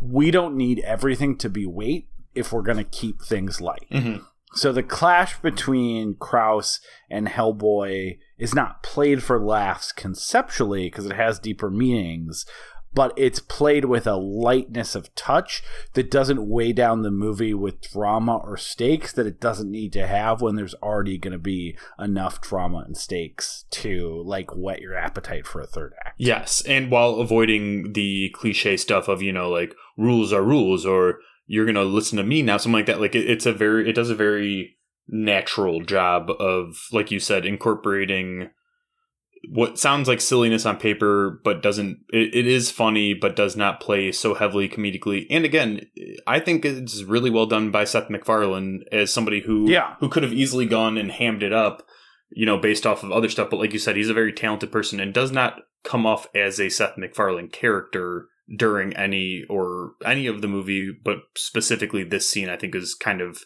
the goofiest and would have been the most open for that kind of over the top nonsense Hold- sorry, really quickly because you mentioned the buddy cop thing. I think this would be the moment where Hellboy, like in a in a less movie or a movie that decides everything needs to have dramatic weight or plot machinations. This would have been the moment where Hellboy is either forced to or voluntarily is so angry that he throws down his badge and his gun and quits, Mhm. right? Because my new boss doesn't respect me. And instead, this movie realizes like that would be unnecessary for where we want to take it, but they still have that moment at the end of the movie when they all quit, including Krauss. And it's more of a joke of like, you know what?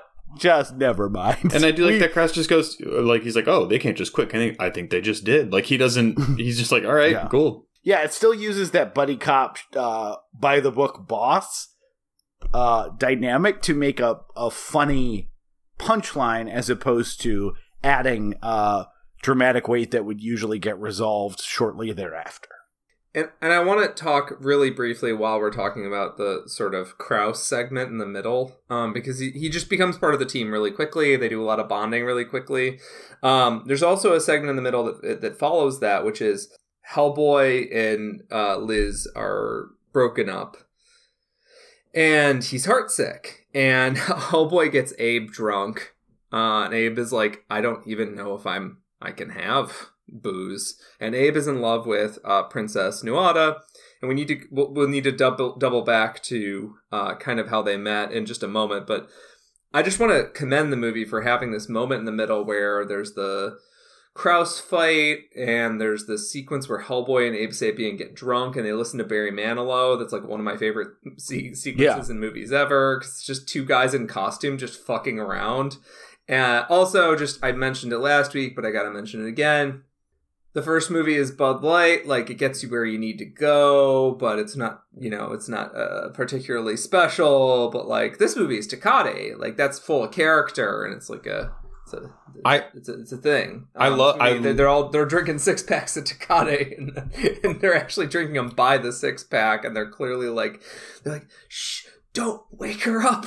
and I love I love that scene. It's so amazing, but I also think that the the bing bang boom of a couple lines in there are great where it's he's like you you know you need a drink and he goes what are you listening to and he talks about he says the song title out uh, whatever it is is you know I'm I'm a sad boy I'm lonely whatever the actual song title is he goes and I'm gonna need to get drunk for this too. Like it, it, it's clearly Hellboy was already planning on getting drunk. He needed that, but I do like that he still kind of shields himself under the guise of like, oh, this is how we're doing it. Well, then I'm I'm definitely gonna need to get plastered if this is how we're gonna be be heartsick. Like this is Yeah, not normally how I do it. and this is how this is this is Hellboy's character, especially as the comics go go on, is that Hellboy, um, because he's kind of torn between worlds, um, he does just have a jag in the middle of this where he just like goes off and gets drunk in Mexico, and then he goes off and gets drunk with ghosts. Like he has these jags that are that's very much about Hellboy being a sort of sad detective, um, which I do do not think Hellboy 2019 understood fucking at all. Um, but this this movie uh, kind of gets it, where he's just sort of like he kind of revels in this sort of melancholy. Um, but this is like a funny sequence in the middle of the movie to sort of break up all the the, the violence and the and the chaos uh, before it moves on to the to the third act. But let's talk about the troll market. So they're looking for Yeah. Prince Nuada, and they go to the best sequence in the movie. This is also something that uh, I for years have been touting as like this is the best practical effects showcase we've had since I don't know the 80s. Like this is this is this is something that um, is as impressive uh, as anything we've seen in the new Star Wars movies in terms of uh, practical effects, which is fucking insane because those movies have unlimited budgets. Um, yeah. this is something that shows Del Toro truly as his all of his bag of tricks is coming out. He's fucking around with every trick he's got. He's basically what they did for the troll market is they went they to an old uh, I think it's a like a limestone quarry cave, like Mhm. a limestone cave, and they built an actual troll market in there. Pieces of it are CGI, pieces of it are like the camera goes right and you're looking at the same street, but you're looking at it from a different angle, so it doesn't feel like the same street. Um, it's, but a, almost all of it is practically built with real houses, strange details that were fine crafted, and I'm gonna say 50 to 70 percent of the monsters are just people walking around in costume.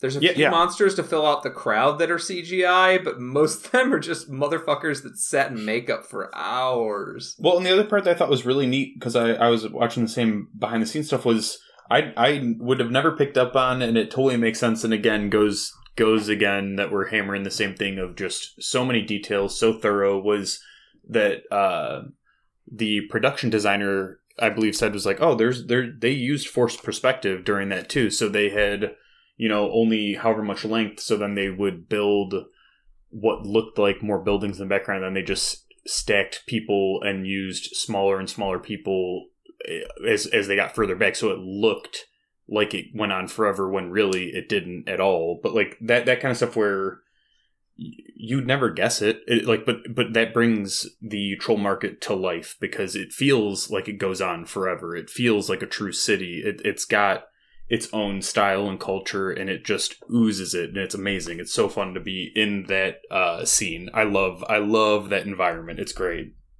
It's hard to not watch something like this and just go this was made 13 years ago um not that movies from 13 years ago like look like a cgi heavy movie from 1996 looks or something like that but it is just like the, the- you know I, I bought the 4k for this. I'm watching on a projector and everything is just seamless. Not just seamless from a um, a perspective of this looked good for 2008, but like in an era where special effects that you just saw three years ago, you watch and you go, "Oh, this kind of looks like shit." like, have you watched Ant Man? The de aging stuff in there that blew my fucking mind is like, "Oh, this doesn't look that good." You can tell that that's or my fa- some weird. my favorite example Valley is stuff. the uh matrix reloaded there was like heavy cgi where it's not any actual actors that kind of stuff and i remember at the time being like oh my god that's crazy you go back now and you're like oh this looks like like a ps2 video game you're like yeah no i'm i'm very aware that it's pure cgi like it, through and through and then you've got you know this movie that looks great it looks so crisp during everything i mean what this movie does is it's just like the cantina scene in the original Star Wars. It feels tactile. It feels like you could walk up and take a seat and smoke some hookah and, and eat a human brain or whatever the fuck they're doing. Like they're they're you could go up and touch any of these objects and the movie invites you to do that. And one of the ways they invite you to do that is there's fight sequences and chases in this sequence where there's crowds and there's people bumping into each other and people breathing on each other. And it's not just about everyone jammed in together, but it's that it's that this space feels like a space that living things are existing in and trying to they're pushing past Hellboy because they're not in the Hellboy movie. They're in the get your fucking food for your kids that day movie. Um Yeah. and and uh the the there's a fight sequence wherein Wink gets killed um, because Wink is beating the shit out of Abe, and then Princess Nuada is running out of the sequence because Princess Nuada and Abe fall in love at first sight, which is it's fine. It's just a it's a pretty standard sort of two freaks kind of falling in love kind of thing. Yeah, I, I, I thought I thought playing Radiohead's "Creep" when their eyes locked uh, was was hitting it a little too hard. There, Oh, are, there it are a couple perfect. song choices that that really hit. I, that that's like a personal uh, pet peeve of mine is when Well, first of all, they don't actually play "Creep." That was just a bad. no no no I know but no no but there there are other actual song choices in the movie where it's like it, it just talks about like it, the words in the song are actual about Oh, like freaks and Yeah, but they do play. like, They do uh, play the Eels' uh, "Beautiful Freak" when he's taking. yeah um In the first movie, they play Red Right Hand when he's uh, being, Mhm. when Hellboy's being introduced, which uh, I, I think was the yeah, Yeah. the first movie the, they played Red Right Hand when Hellboy's being introduced, and I think it's I just uh, picture Del Toro laughing, laughing a lot. there are plenty of different worlds in, in movies and whatever that you're like, man, I, I'd love to visit there. I want to go there, but but the troll market, like you said, it has a it has a realness. It has a sense of it feels more tangible. It feels like somewhere, like you said, you're just you're bumping into people. People are breathing on you. It feels like somewhere where I should be able to pick up and go visit. And that I think that that's phenomenal. Uh, when there is not a human in sight, there's not it, there's no comfortable or familiar architecture. There's no there's Yeah. nothing to lean. What the hell? There's not nothing to like lean on. Um, Did, does someone own a bird? I know. I was like, what, what just happened? Um, Sorry, Wait, what was that? sorry. no, no, you're fine. Um, Peter, did you buy a bird? no, uh, I was I was sent. Uh, Did you kill your dog? yeah. I, I was trying I was trying to silence my phone, and I was sent a video into our uh, the group chat I have with my brother and his friends. And I, so I What's don't know your what it is, ringtone 'cause for that? Can we? I don't know what it is because I I don't know this because I immediately went ooh. I thought it, I thought that was a Star Trek thing, right? Or uh, Star the Wars. squawk. The possibly. I, I, I don't thought- know. I got scared. I think it's a Star Wars noise. If I'm being completely honest, I think it's a R two D two like on a speeder type noise. Oh, that's possible. Um, but what I was actually going to also ask you guys because I was trying to get back to the troll market was, is are with, with everybody walking around, there are so many different creatures and stuff. Are any of them references or nods to actual comic book characters, or is it Nothing it- that like is everything moving nothing so that fast that to yeah, it- I- I- that's what I figured. Just because I, I mean, if Guillermo del Toro has the chance to make a bunch of creatures in, in whatever way he feels like, it, it's cool to build in nods. But I would assume that that's where he's like, no, this is this is a blank canvas. I just want to build out a bunch of weird looking things. Yeah, n- nothing I caught in particular, Yeah. but uh, you know, it's it's certainly possible. I was watch- I watched that scene twice, and I just got swept up in looking at exactly what Del Toro wanted me to look at both times. Like, it's like it's amazing how he's just hiding any. He's hiding the fact that the, this is just shot inside a fucking like limestone like cave. Like it's not a huge space. It's a huge space to decorate, but like this is not an actual, you know, massive bazaar. Um, I was guided the entire time in this troll market sequence, just to wherever Del Toro wanted me to look. And then when I slowed it down in a second watch, I was able to catch some monsters. But no, I, I can guarantee you because Mignola was also there designing monsters that they threw in a bunch of references, but I didn't catch anything. my guess is, I mean, like you said, probably Del Toro just uh, bebopping and scatting around. yeah, it's like jazz, except for every one of his ideas takes dozens of hours to implement. It's, it's all the it's all the notes you laboriously don't play over many hours in a makeup chair. yeah. Yeah, I, I, but yeah. So moving along from the troll market, unfortunately, uh, so uh, Princess Nuada is taken into protective custody of the BPRD to get her away from her brother, and uh, oh, Wink, Wink dies in a rather badass way, where uh, Wink, Yeah. uh, Wink and Hellboy are fighting, and at one point, Wink's metal hand gets crushed by Hellboy's stone hand. And and Wink is just like whining to Hellboy about he fucked up his hand, basically, but non, not non-verbally, but in a language that's not a real language. And uh, Hellboy is like, just we can stop this fight now. And then Wink throws his chain hand at a massive grinding sort of cog spindly thing and he gets trapped between these two wheels and Hellboy just kind of flicks on the chain. He's just like, sorry buddy. I You tried it. to He- kill me. He strums it. He checks that it's taut, but again, all of a sudden Yeah. brings in like another comedic element, and it also plays into uh, the very final scene because it it later Hellboy goes between cogs, but it's very brief, and you know he's not dead. But it's like, oh, we Yeah. we've already seen a another major character die that in a very similar fashion. Um, so I do think that that that was purposefully mirroring uh, Wink's death.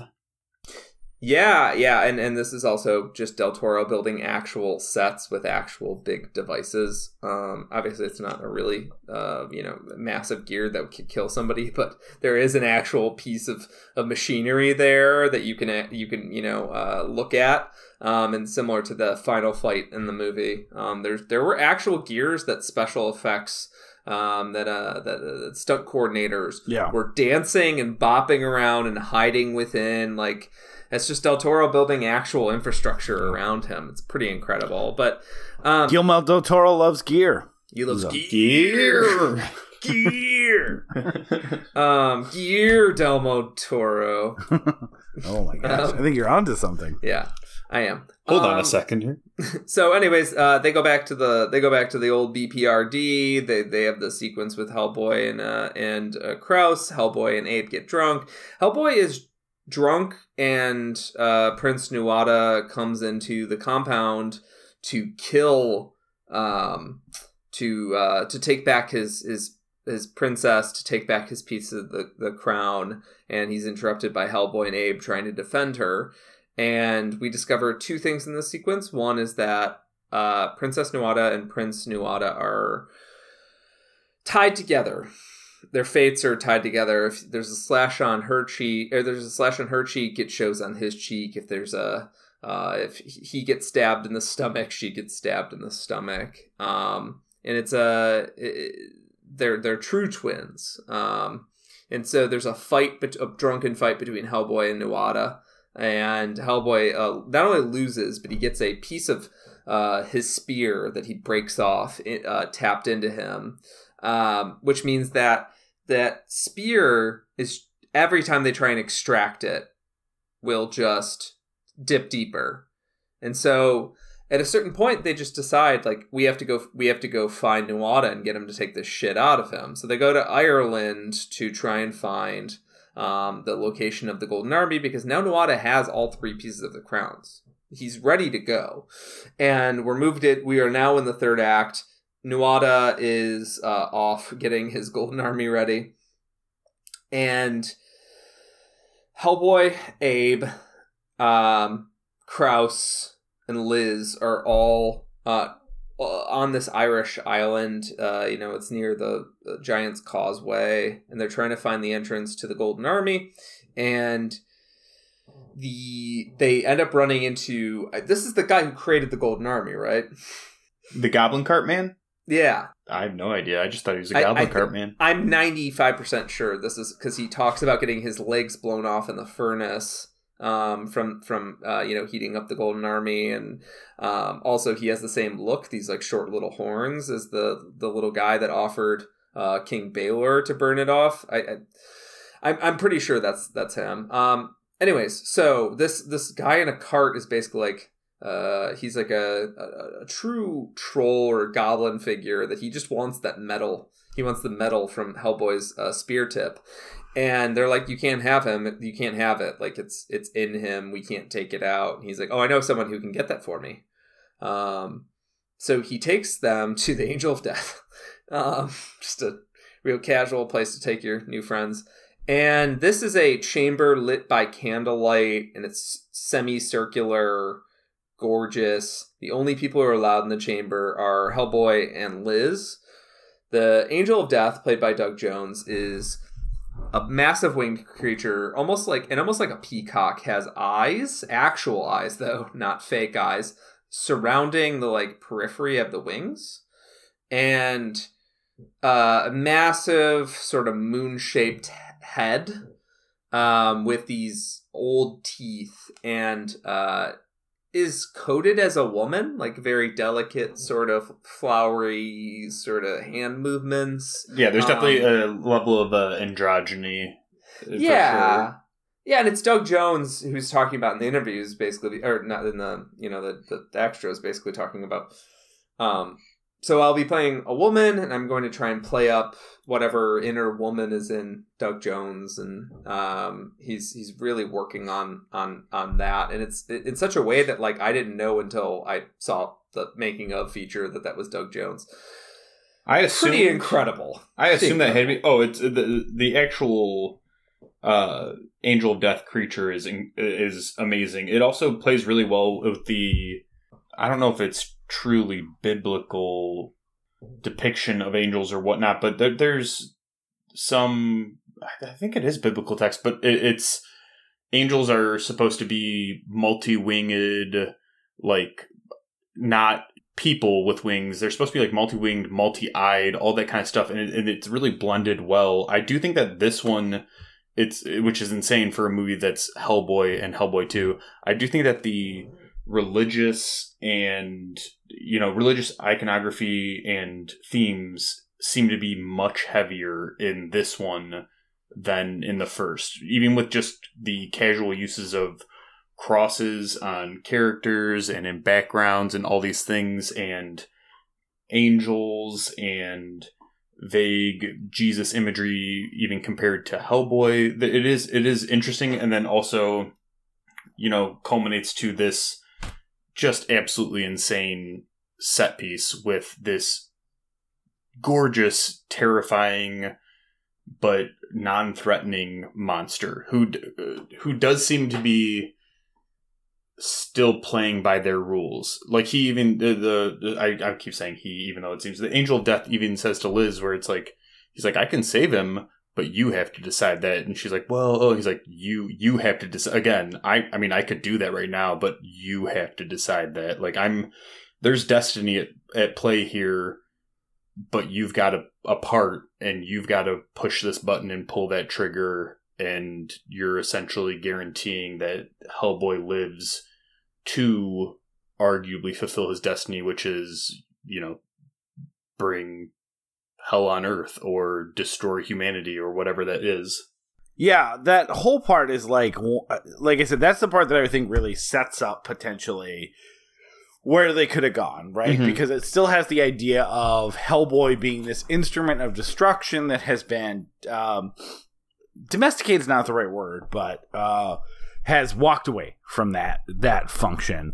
And in in the movie, it's a little bit more introduced as like, oh, there still is like a place for him after in destruction after uh, uh after his destiny was seemingly like thwarted in in the first Hellboy movie but uh recognizing that like this potentially this like sad moment uh potentially offers a way out Yeah. for everyone involved and tying that destiny to Liz which obviously didn't happen in the comics because Liz was just a was just a friend I think really works because the movie has done such a really great job of uh underlying that what kind of love that they have for each other. And it does remind me a lot as i mentioned of like the matrix thing of like that idea of like when neo or someone else they're you know they're constantly trinity and neo are constantly saving each other on this idea that like our love for each other will get us through whatever prophecies or bullshit that people are telling us through this that like we we have each other's uh, back in a way that like is is instrumental to the way that we express love and we'll make sure we continue to protect each other. And I really like that and I really like the potential that that would have opened up in a in another movie. Now, hopefully, it, it wouldn't have been like a Matrix Revolutions, an incredibly disappointing fulfillment of that that setup. But um, sorry to all the Revolution stands out there. Um, but it works so well in that scene um, to to really make you understand the weight that Liz is taking on, and that line of like, uh, "Who would you rather have, him or the world?" And she says, "Him."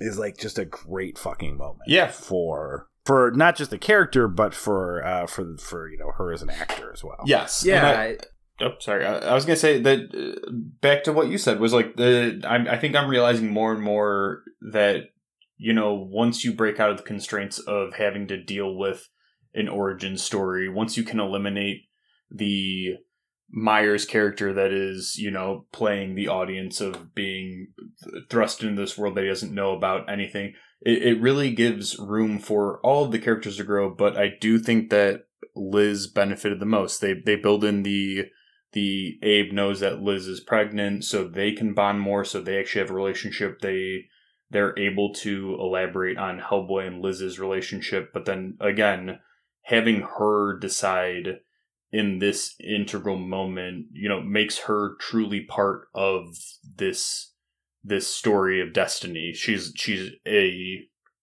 you know irreplaceable piece of it at this point because like you said they she had an out and could have essentially said oh you're you can save humanity or and she both it, it shows both the importance of hellboy to her but then also i think it shows that you know her belief that he he isn't uh hellboy can break out of this supposed destiny of you know bringing upon the end of humanity. Yeah, it, it it's such a lovely sort of uh, conglomeration of different themes from the book as well, because the book has all of these characters who refuse to give up on Hellboy, including himself, who just sort of. But there's no central one figure because Broom is dead. Liz isn't his his romantic figure. Um, but there is one there is one romantic figure. I won't talk about too much, but um, there's there's a lot of people just in the in the in the book that are rooting for him to not become the beast of the apocalypse and love him so much that they're willing to risk it. And that's kind of that's something they keep hitting in the in the uh, world war ii particular sections of, of bprd where broom is just saying like i have faith in this child. Like this will this this child will not bring ultimate terror on us I, I just really like that they mix that all up with a fucking crazy looking spooky angel of death monster that's like a Yeah, practical yeah. effect. That also this is something that hellboy does is like hellboy doesn't always walk in the room like a fucking hitman and murder every monster. Sometimes he's like all right let's have a conversation all right you want to hit me i guess we have to have a punch Yeah, out. that's what happens All right. most of the time in the comics, right? Like by by the end, he's just just walking places, and people are like, "Oh, that's he's just trying to get drunk in a bar." And Yeah. people are like, "Oh, fuck." or That's Yeah. Where that witch lives. And Oh. if he ah. can, he's trying to convince monsters to like fuck off, and they're always like, "No, I want to keep eating babies." And he's like, well, "Now I have to punch your face off." Do you know what this means? I don't want to. I don't want to fulfill my destiny. I like just leave me alone. I promise I won't. You don't have to either. Go away. Um uh yeah, so but this does lead to the finale where they get and they have the Golden Army. I want to say so the Golden Army it has this great fake out that I actually somewhat forgot. Um because I actually think both ways work really well. So, um they unleash the Golden Army because they combine the crown and all the, you just see all these giant robots, right? And there's this great elaborate fight scene of Hellboy, Krauss, Abe, Liz using all their techniques to take down the whole army, right? The zoomed in portion of the army that we see. They they make a point at the end of remember there was tens of thousands of these, but whatever. It's seventy times seventy. The whole thing was that even one of these things was invincible. And they do a good job using their specific gifts of dismantling a, a good contingent of them, right? And there's a second I remember thinking this the the first time I saw it. I thought it this time as well. It's like, oh yeah, like what would be a funny twist is like, yeah, these giant fucking robots fought thirty thousand years ago when a fucking light bulb didn't exist and the wheel was new.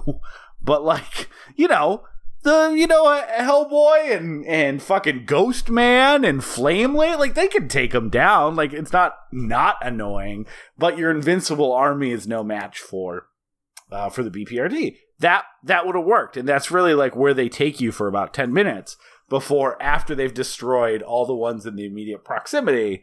Uh, they all you find out why they're an invincible army, which is no matter what the damage, which as I mentioned is various components of melting, disassembling, they uh, reform and reassemble themselves and turn in on them, and it's like, oh yeah, that works too. Like that that also is cinematically satisfying. Of like, oh, like literally, you can't stop them. Oh shit, this is bad. Uh, yeah, yeah. It's it's it's it's it's awesome to see them actually work together as a great team. Krauss taking over one Yeah. and turning its light blue is is fantastic. Um, because it, it- and like again, sort of like the Tooth Fairies, there's like a cute moment when um one of them is getting really hot. And it's gonna like explode, and Oh. it makes a train whistle noise. I love the train whistle noise. It's amazing. Yeah. Yeah, like there's they're they're clearly they're cl- clearly like showing you that this team is at the peak of their power and it's still just not enough and it's building hopelessness in a very fun way uh, which is i think like what a great adventure action adventure Yeah. movie should do Does does Um, Abe get any kind of kills in there? Now that I'm thinking about it, because Hellboy's Hellboy's running and gunning. You got Kraus as as taking over one of them, and then I'm assuming I can't think of anything, but does Liz melt some people with her fire? So does Abe just avoid? I mean, it, that's it's a, one of the things about the comic that's very interesting is abe in the comics is just a good soldier and then he re- eventually realizes like so almost in an aquaman kind of way he's just like i don't really have like there's kind of no need for me to be here i'm just like a, a pistol guy at this point which the movie makes great use of him and makes him into the researcher of the group um, but in the comics like they're all kind of researchers and then there's better researchers than abe um, yeah, so there's like a, there's a whole existential crisis here. In this, i i- in the comics, and this, it's largely just Abe will shoot at what you tell him to shoot at. no, it makes sense. I just thought it was funny because I also do remember at the very beginning of the battle, they're surrounded, and Hellboy's first move is to sprint forward and slide and start shooting at people, which is great. But then I'm like, I remember just in that brief moment, I'm like, so you just abandoned like Abe, Krauss, Liz, and they're completely surrounded by these monsters who are you're struggling Yeah. to take down. I'm just like, but they'll probably be fine. That's okay. Whatever. You're like, "Ok- okay. I mean, the thing that the books also kind of underline is that um, um, the uh, like Liz is by far the most powerful yeah. of all of them. Yeah. So leaving Liz alone is fine, and then Krauss actually surprisingly has a lot of Yes. Yeah. a lot of things going on. Uh, yeah, so they uh, but but the kind of uh, Chekhov's linked souls uh, comes into fruition when after a, a you know uh, Hellboy's allowed to challenge because they he reveals that he's the son of the devil, Oh man. which is implied a little by being Hellboy, Mhm. but he's a prince of hell, so he can challenge for rule of the Golden Army. Yeah, and and uh, that is his his way of overcoming the Golden Army as he challenges Nuada to a fight. But this time he's uh, not drunk and uh, somewhat prepared. At least he's pissed off. And, And there's gears. there's Uh, gears, but ultimately, he he bests him and says that he will save him. And Nuada's like, "Well, just to let you know, like I told my dad this, like this whole thing is bullshit.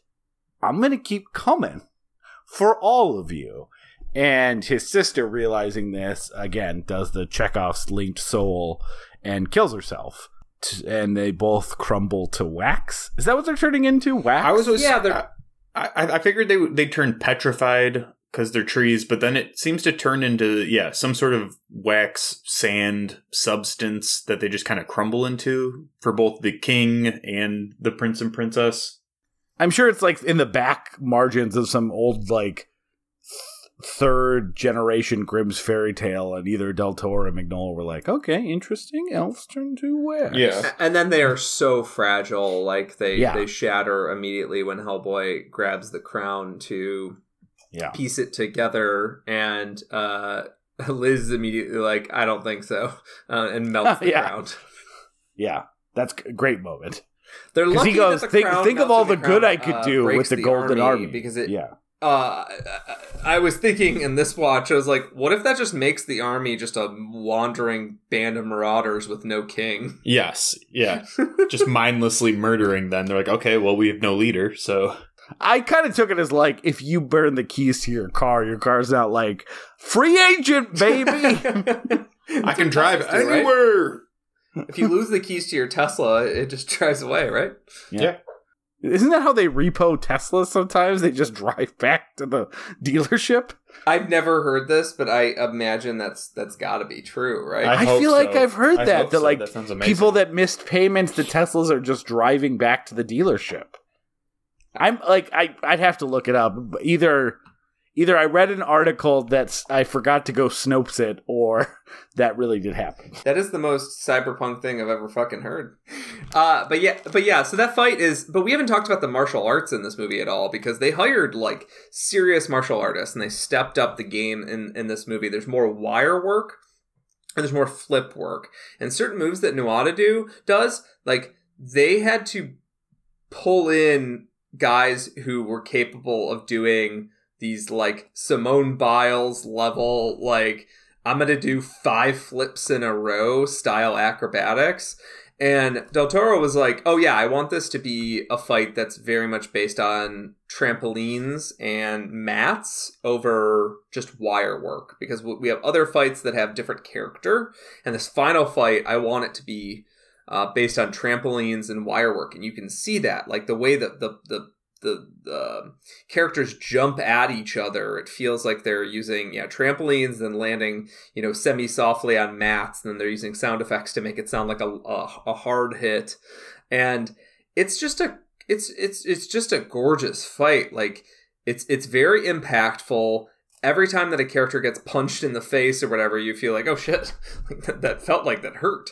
Um, and you can't tell the difference. Like it feels like Ron Perlman and Luke Goss are doing all their own stunts when they're actually not doing all the hard shit. Like, um, there, there's trained like gymnast level athletes doing doing that shit. oh yeah, so com- compared to the first one, which is, I mean, still, I, I it's such a good movie. It's such a good time. It, you can spot when anybody gets flung by wires. Like there, there are definitely some standout parts where you're like, oh, okay, that like it works, but you can kind of see the disconnect. Where this one, they do a good job of like they open on Nuada originally. He he's doing some spear work, but then he's also jumping around. You get to see him flex that a little bit when he takes down his dad. But then when he first battles uh, drunk Hellboy, it's mostly just some impressive like you know spear work, doing that kind of stuff. But he doesn't really get acrobatic. In this final fight, he is jumping all over the place. He is doing, like you said, just a bunch of gymnastic style moves, but it seems to work. Like it, it does feel natural. Like it feels it feels cohesive in the movie itself, which I think is really cool, and it builds out for a great final fight that is different from the other fights you've already seen him do. Yeah, so at the end they walk out and there's Manning who finally tracked them all down. Everyone quits. Liz reveals there's going to be twins. Twins. And twin. Uh, they Ah. literally walk. love. they literally, they literally walk off into the sunset having quit, which feels like a joke. Quit. It feels like there was a Hellboy three that they would never have needed to, never needed to like square that circle of like, how did they come back to work? Like either way, it would have been fine. It's a very funny moment. It shows like Krauss kind of like really being a part of the BPRD, Manning once again being left on the lurch, and then uh, yeah, they get to walk off in the sunset in the shadow of giants, literally. they all kind of outgrow the BPRD at certain points in the comics, and at some point in the comics, Hellboy does, Abe does, Liz does. Some of them come back, some of them don't. Some of them come back and then leave again. Liz's thing is sort of to come back and leave. Like it's kind of fun. I don't think Yeah. I, I, I, I uh, it's kind of fun to see that all happen at once. Where because I guess sort of pointing to final thoughts. Um, for me, uh, the this movie is very much uh, Del Toro showing his bona fides. So many of these big jockey superhero action movies are actually about uh, big, muscly, cool guys who have uh, who would be accepted because they're traditionally handsome and uh, they're they're traditionally nice. And uh, wow, all the popular kids got together and formed a cool club called the Avengers. And like while those movies I have a lot of fun with them sometimes, like the reason that Hellboy actually gets my heart is because it's Del Toro who was someone who is like a chubby kid who was obsessed with monsters and drawing monster anatomy. Did you did you did you know that that kid might have gotten uh, bullied a little bit? Um, felt like a freak and an outsider a little bit. Um, he is identifying with these these monsters on such a level that at the end of the movie, these monsters need to rebel and get out of this bureaucratic bullshit um, because it's no longer serving them. And and the next movie, what they were setting up clearly would not have required the BPRD.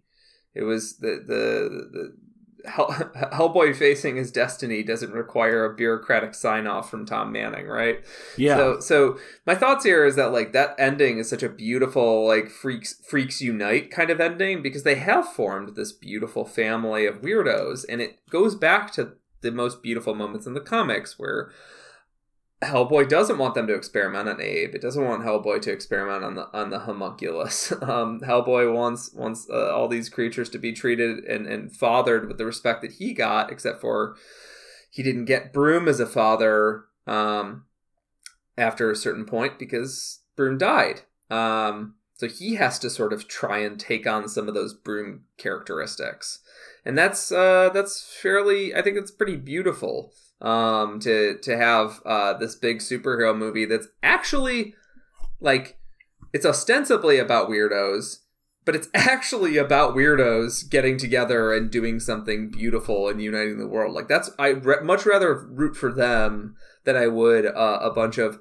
uh, amazingly beautiful people, um, muscly beautiful people. Um, deciding that they're gonna do something good for the little people, you know. Yeah, I mean, it, it literally ends with a you, you don't you don't need the world on your side, um, which you know so much of the later Marvel movies, which I enjoy quite a bit, way more than Peter, but like it is a lot about like okay, how do these people fit within the global dynamics of like world power and stuff like that, and I get it. Like at some point you drill you drill into that. Even BPRD as a comic series starts drilling into that about like where their alignment is with various countries and stuff like that. But like in this movie, it's really about like, all right, I want to be out. I'm excited to be accepted and enjoying like, you know, the initial Jimmy Kimmel barbs and other stuff and only recognizing that, oh, like looking for the adulation of strangers is actually at the end of the day always an, an empty um an an empty room, right? Like the people that you care about are the ones that are around you all the time and they've already theoretically accepted you for for who you are. So the idea that like everyone you walk by in the street needs to give you a high five and go you know that was radical and you're doing a great job is is ridiculous and ultimately like an empty and self-serving thing to go through. It's it's the movie star dilemma like right? Like how many famous people are would talk about how inherently they're happy unhappy they are and um and uh, it's easy for for us to go how can you be unhappy? You're rich and you ha- you're able to do all these things and everyone knows you but like if you don't have a strong like system of of friends and relationships and family and whatever else is that like support you internally who cares that like everyone you walk by in the street goes holy shit there's you know there's robert Downey jr uh, you quit alcoholism. Great job bud. Give me you know whatever whatever the fuck else he's they're getting shouted at day like that probably is fun for 10 minutes and then it just becomes like potentially a reminder of how empty everything else is in your life or how how hollow and or shallow it is if you don't have a strong dynamic and in some ways that's i mean that's a lot of what this movie is because the first movie was him pining for worldwide acceptance and this is him rejecting all the trappings of that to go off with the family that he's created Yeah, absolutely. Ryan, do you have any final thoughts on? Um, final thoughts a little bit. There, there are certain little notes that I just want to touch on because we never really did. There's a a big forest god elemental fight um, in between the troll market and oh yeah uh, the drunk Hellboy versus Prince Nuada, which is it, it's it's pretty quick. that's like the trailer set piece Yes, and we missed but it's it's it's a pretty big fight. Uh, Prince Nuada shows up. He essentially, you know, whispers to a magic uh, seed and says, you know, kill him. Throws it towards some water. Turns into this big monster. I I just think that it, was a really interesting. Silly. There are a lot of silly moments that also play towards the major themes of you know what they're building towards in the movie. I love that Hellboy's knee jerk reaction is to say, I'm going to go get Big Baby, which is his souped up version of his pistol. Um, and then immediately has to go save a baby from a van right afterwards. So then, of course, he's carrying this baby during the entire fight. And before he can get a shot off, he throws the baby up in the air, loads his gun, Big Baby, and then the monster yells at him, and the baby starts crying. He says, "You you woke up the baby," and then starts shooting at the monster. I did like that because then it's like, oh, you woke up the gun. Here you go. While still playing with the idea of he's gonna be a father soon and doesn't realize it. It, it shows that you know he's got some paternal instincts, even though he's you know Hellboy. He's not like a specific uh, human being or anything like that that you'd expect to be caring about babies. Um, the other couple things, let's see. There's some interesting billboards in the background. At one point, when Liz is trying to tell Red that she's pregnant originally, um, there's a giant billboard in the background that says "A big decision. Let's make it together." oh yeah Which is again, it's like you're like it's definitely there, but it's almost too obvious it, it definitely is. Well, that comes back in that fight too, and so that's in the background. And then what's there's one more when he's hesitating to put the final death blow into this elemental. There's another billboard behind him that says something like "City of the Future here" or something like that, and it seems to you know be mimicking that he's making a decision about who he's going to be as a person because he hesitates on killing a, the elemental forest god. I, I will bring up in, in brief because I know we're wrapping it up. I do think that this is a continuation of Guillermo del Toro thinks the fish man is sexy um, because he he gives him a love story and then rips away from him. But then I also think that during the final mission, he pretty much suits him up exactly like Kate Beckinsale in Underworld in a nice tight leathery outfit, and then that make him Len Wiseman, which means you know he gets to marry Abe Sapien. And then let's see, I Abe do Sapien, more Ex- like. exactly. Um, I do and twins and tweets. I do think that there was a almost too much, but there's definitely a lot more religious uh, symbology and lore in this one versus Hellboy one. There's crosses everywhere from the red cross of uh, the positive on Liz's pregnancy test. She's wearing a cross. Hellboy's got a rosary wrapped around his wrist. Um, both of the prince and princesses, their scars seem to be sideways crosses. Um, their background in the elemental fight has a bright neon cross, and then I know that this is going to be a stretch, but I did find it fun. Was it felt like when Hellboy gets stabbed by the spear by Prince Nuada, it seemed to bring forth certain uh, parallels to Jesus because he got slashed in the side. Similarly, he's close to death. He's practically dead. An angel brings him back to life. Um, and then he he he afterwards becomes father, which, like we talked about, Jesus, Father, all are one. That sort of thing. There just seems to be all that's kind of merging together. The one other thing that I did notice while I made a dumb note that was just kind of like poking fun, but actually, I think allude or uh, it, it kind of is just more of what the Hellboy character is to total. My note originally was Hellboy was found in England by American soldiers fighting Germans. but he's from hell and his hair is inspired by samurais, while he also embodies film noir detective personality. Um, but I do think that that kind of goes back to the fish out of water. None of this is really his culture, so he just kind of assumes and takes and combines all of it, which then overall links him closer to humanity rather than his you know his his destiny his his hellboy roots. He he kind of has gathered all of these little pieces of earth and has combined them into who he is not you know not not purposefully but just kind of by his own experiences which i think is kind of you know interesting. But he, it's definitely a good film and i think i've grown even though i already liked it before i think i've even grown to appreciate it more while watching it for this podcast because i was trying to look so closely at every possible detail Yeah. Yeah, that's the that's the the curse and the gift of of watching stuff for this podcast.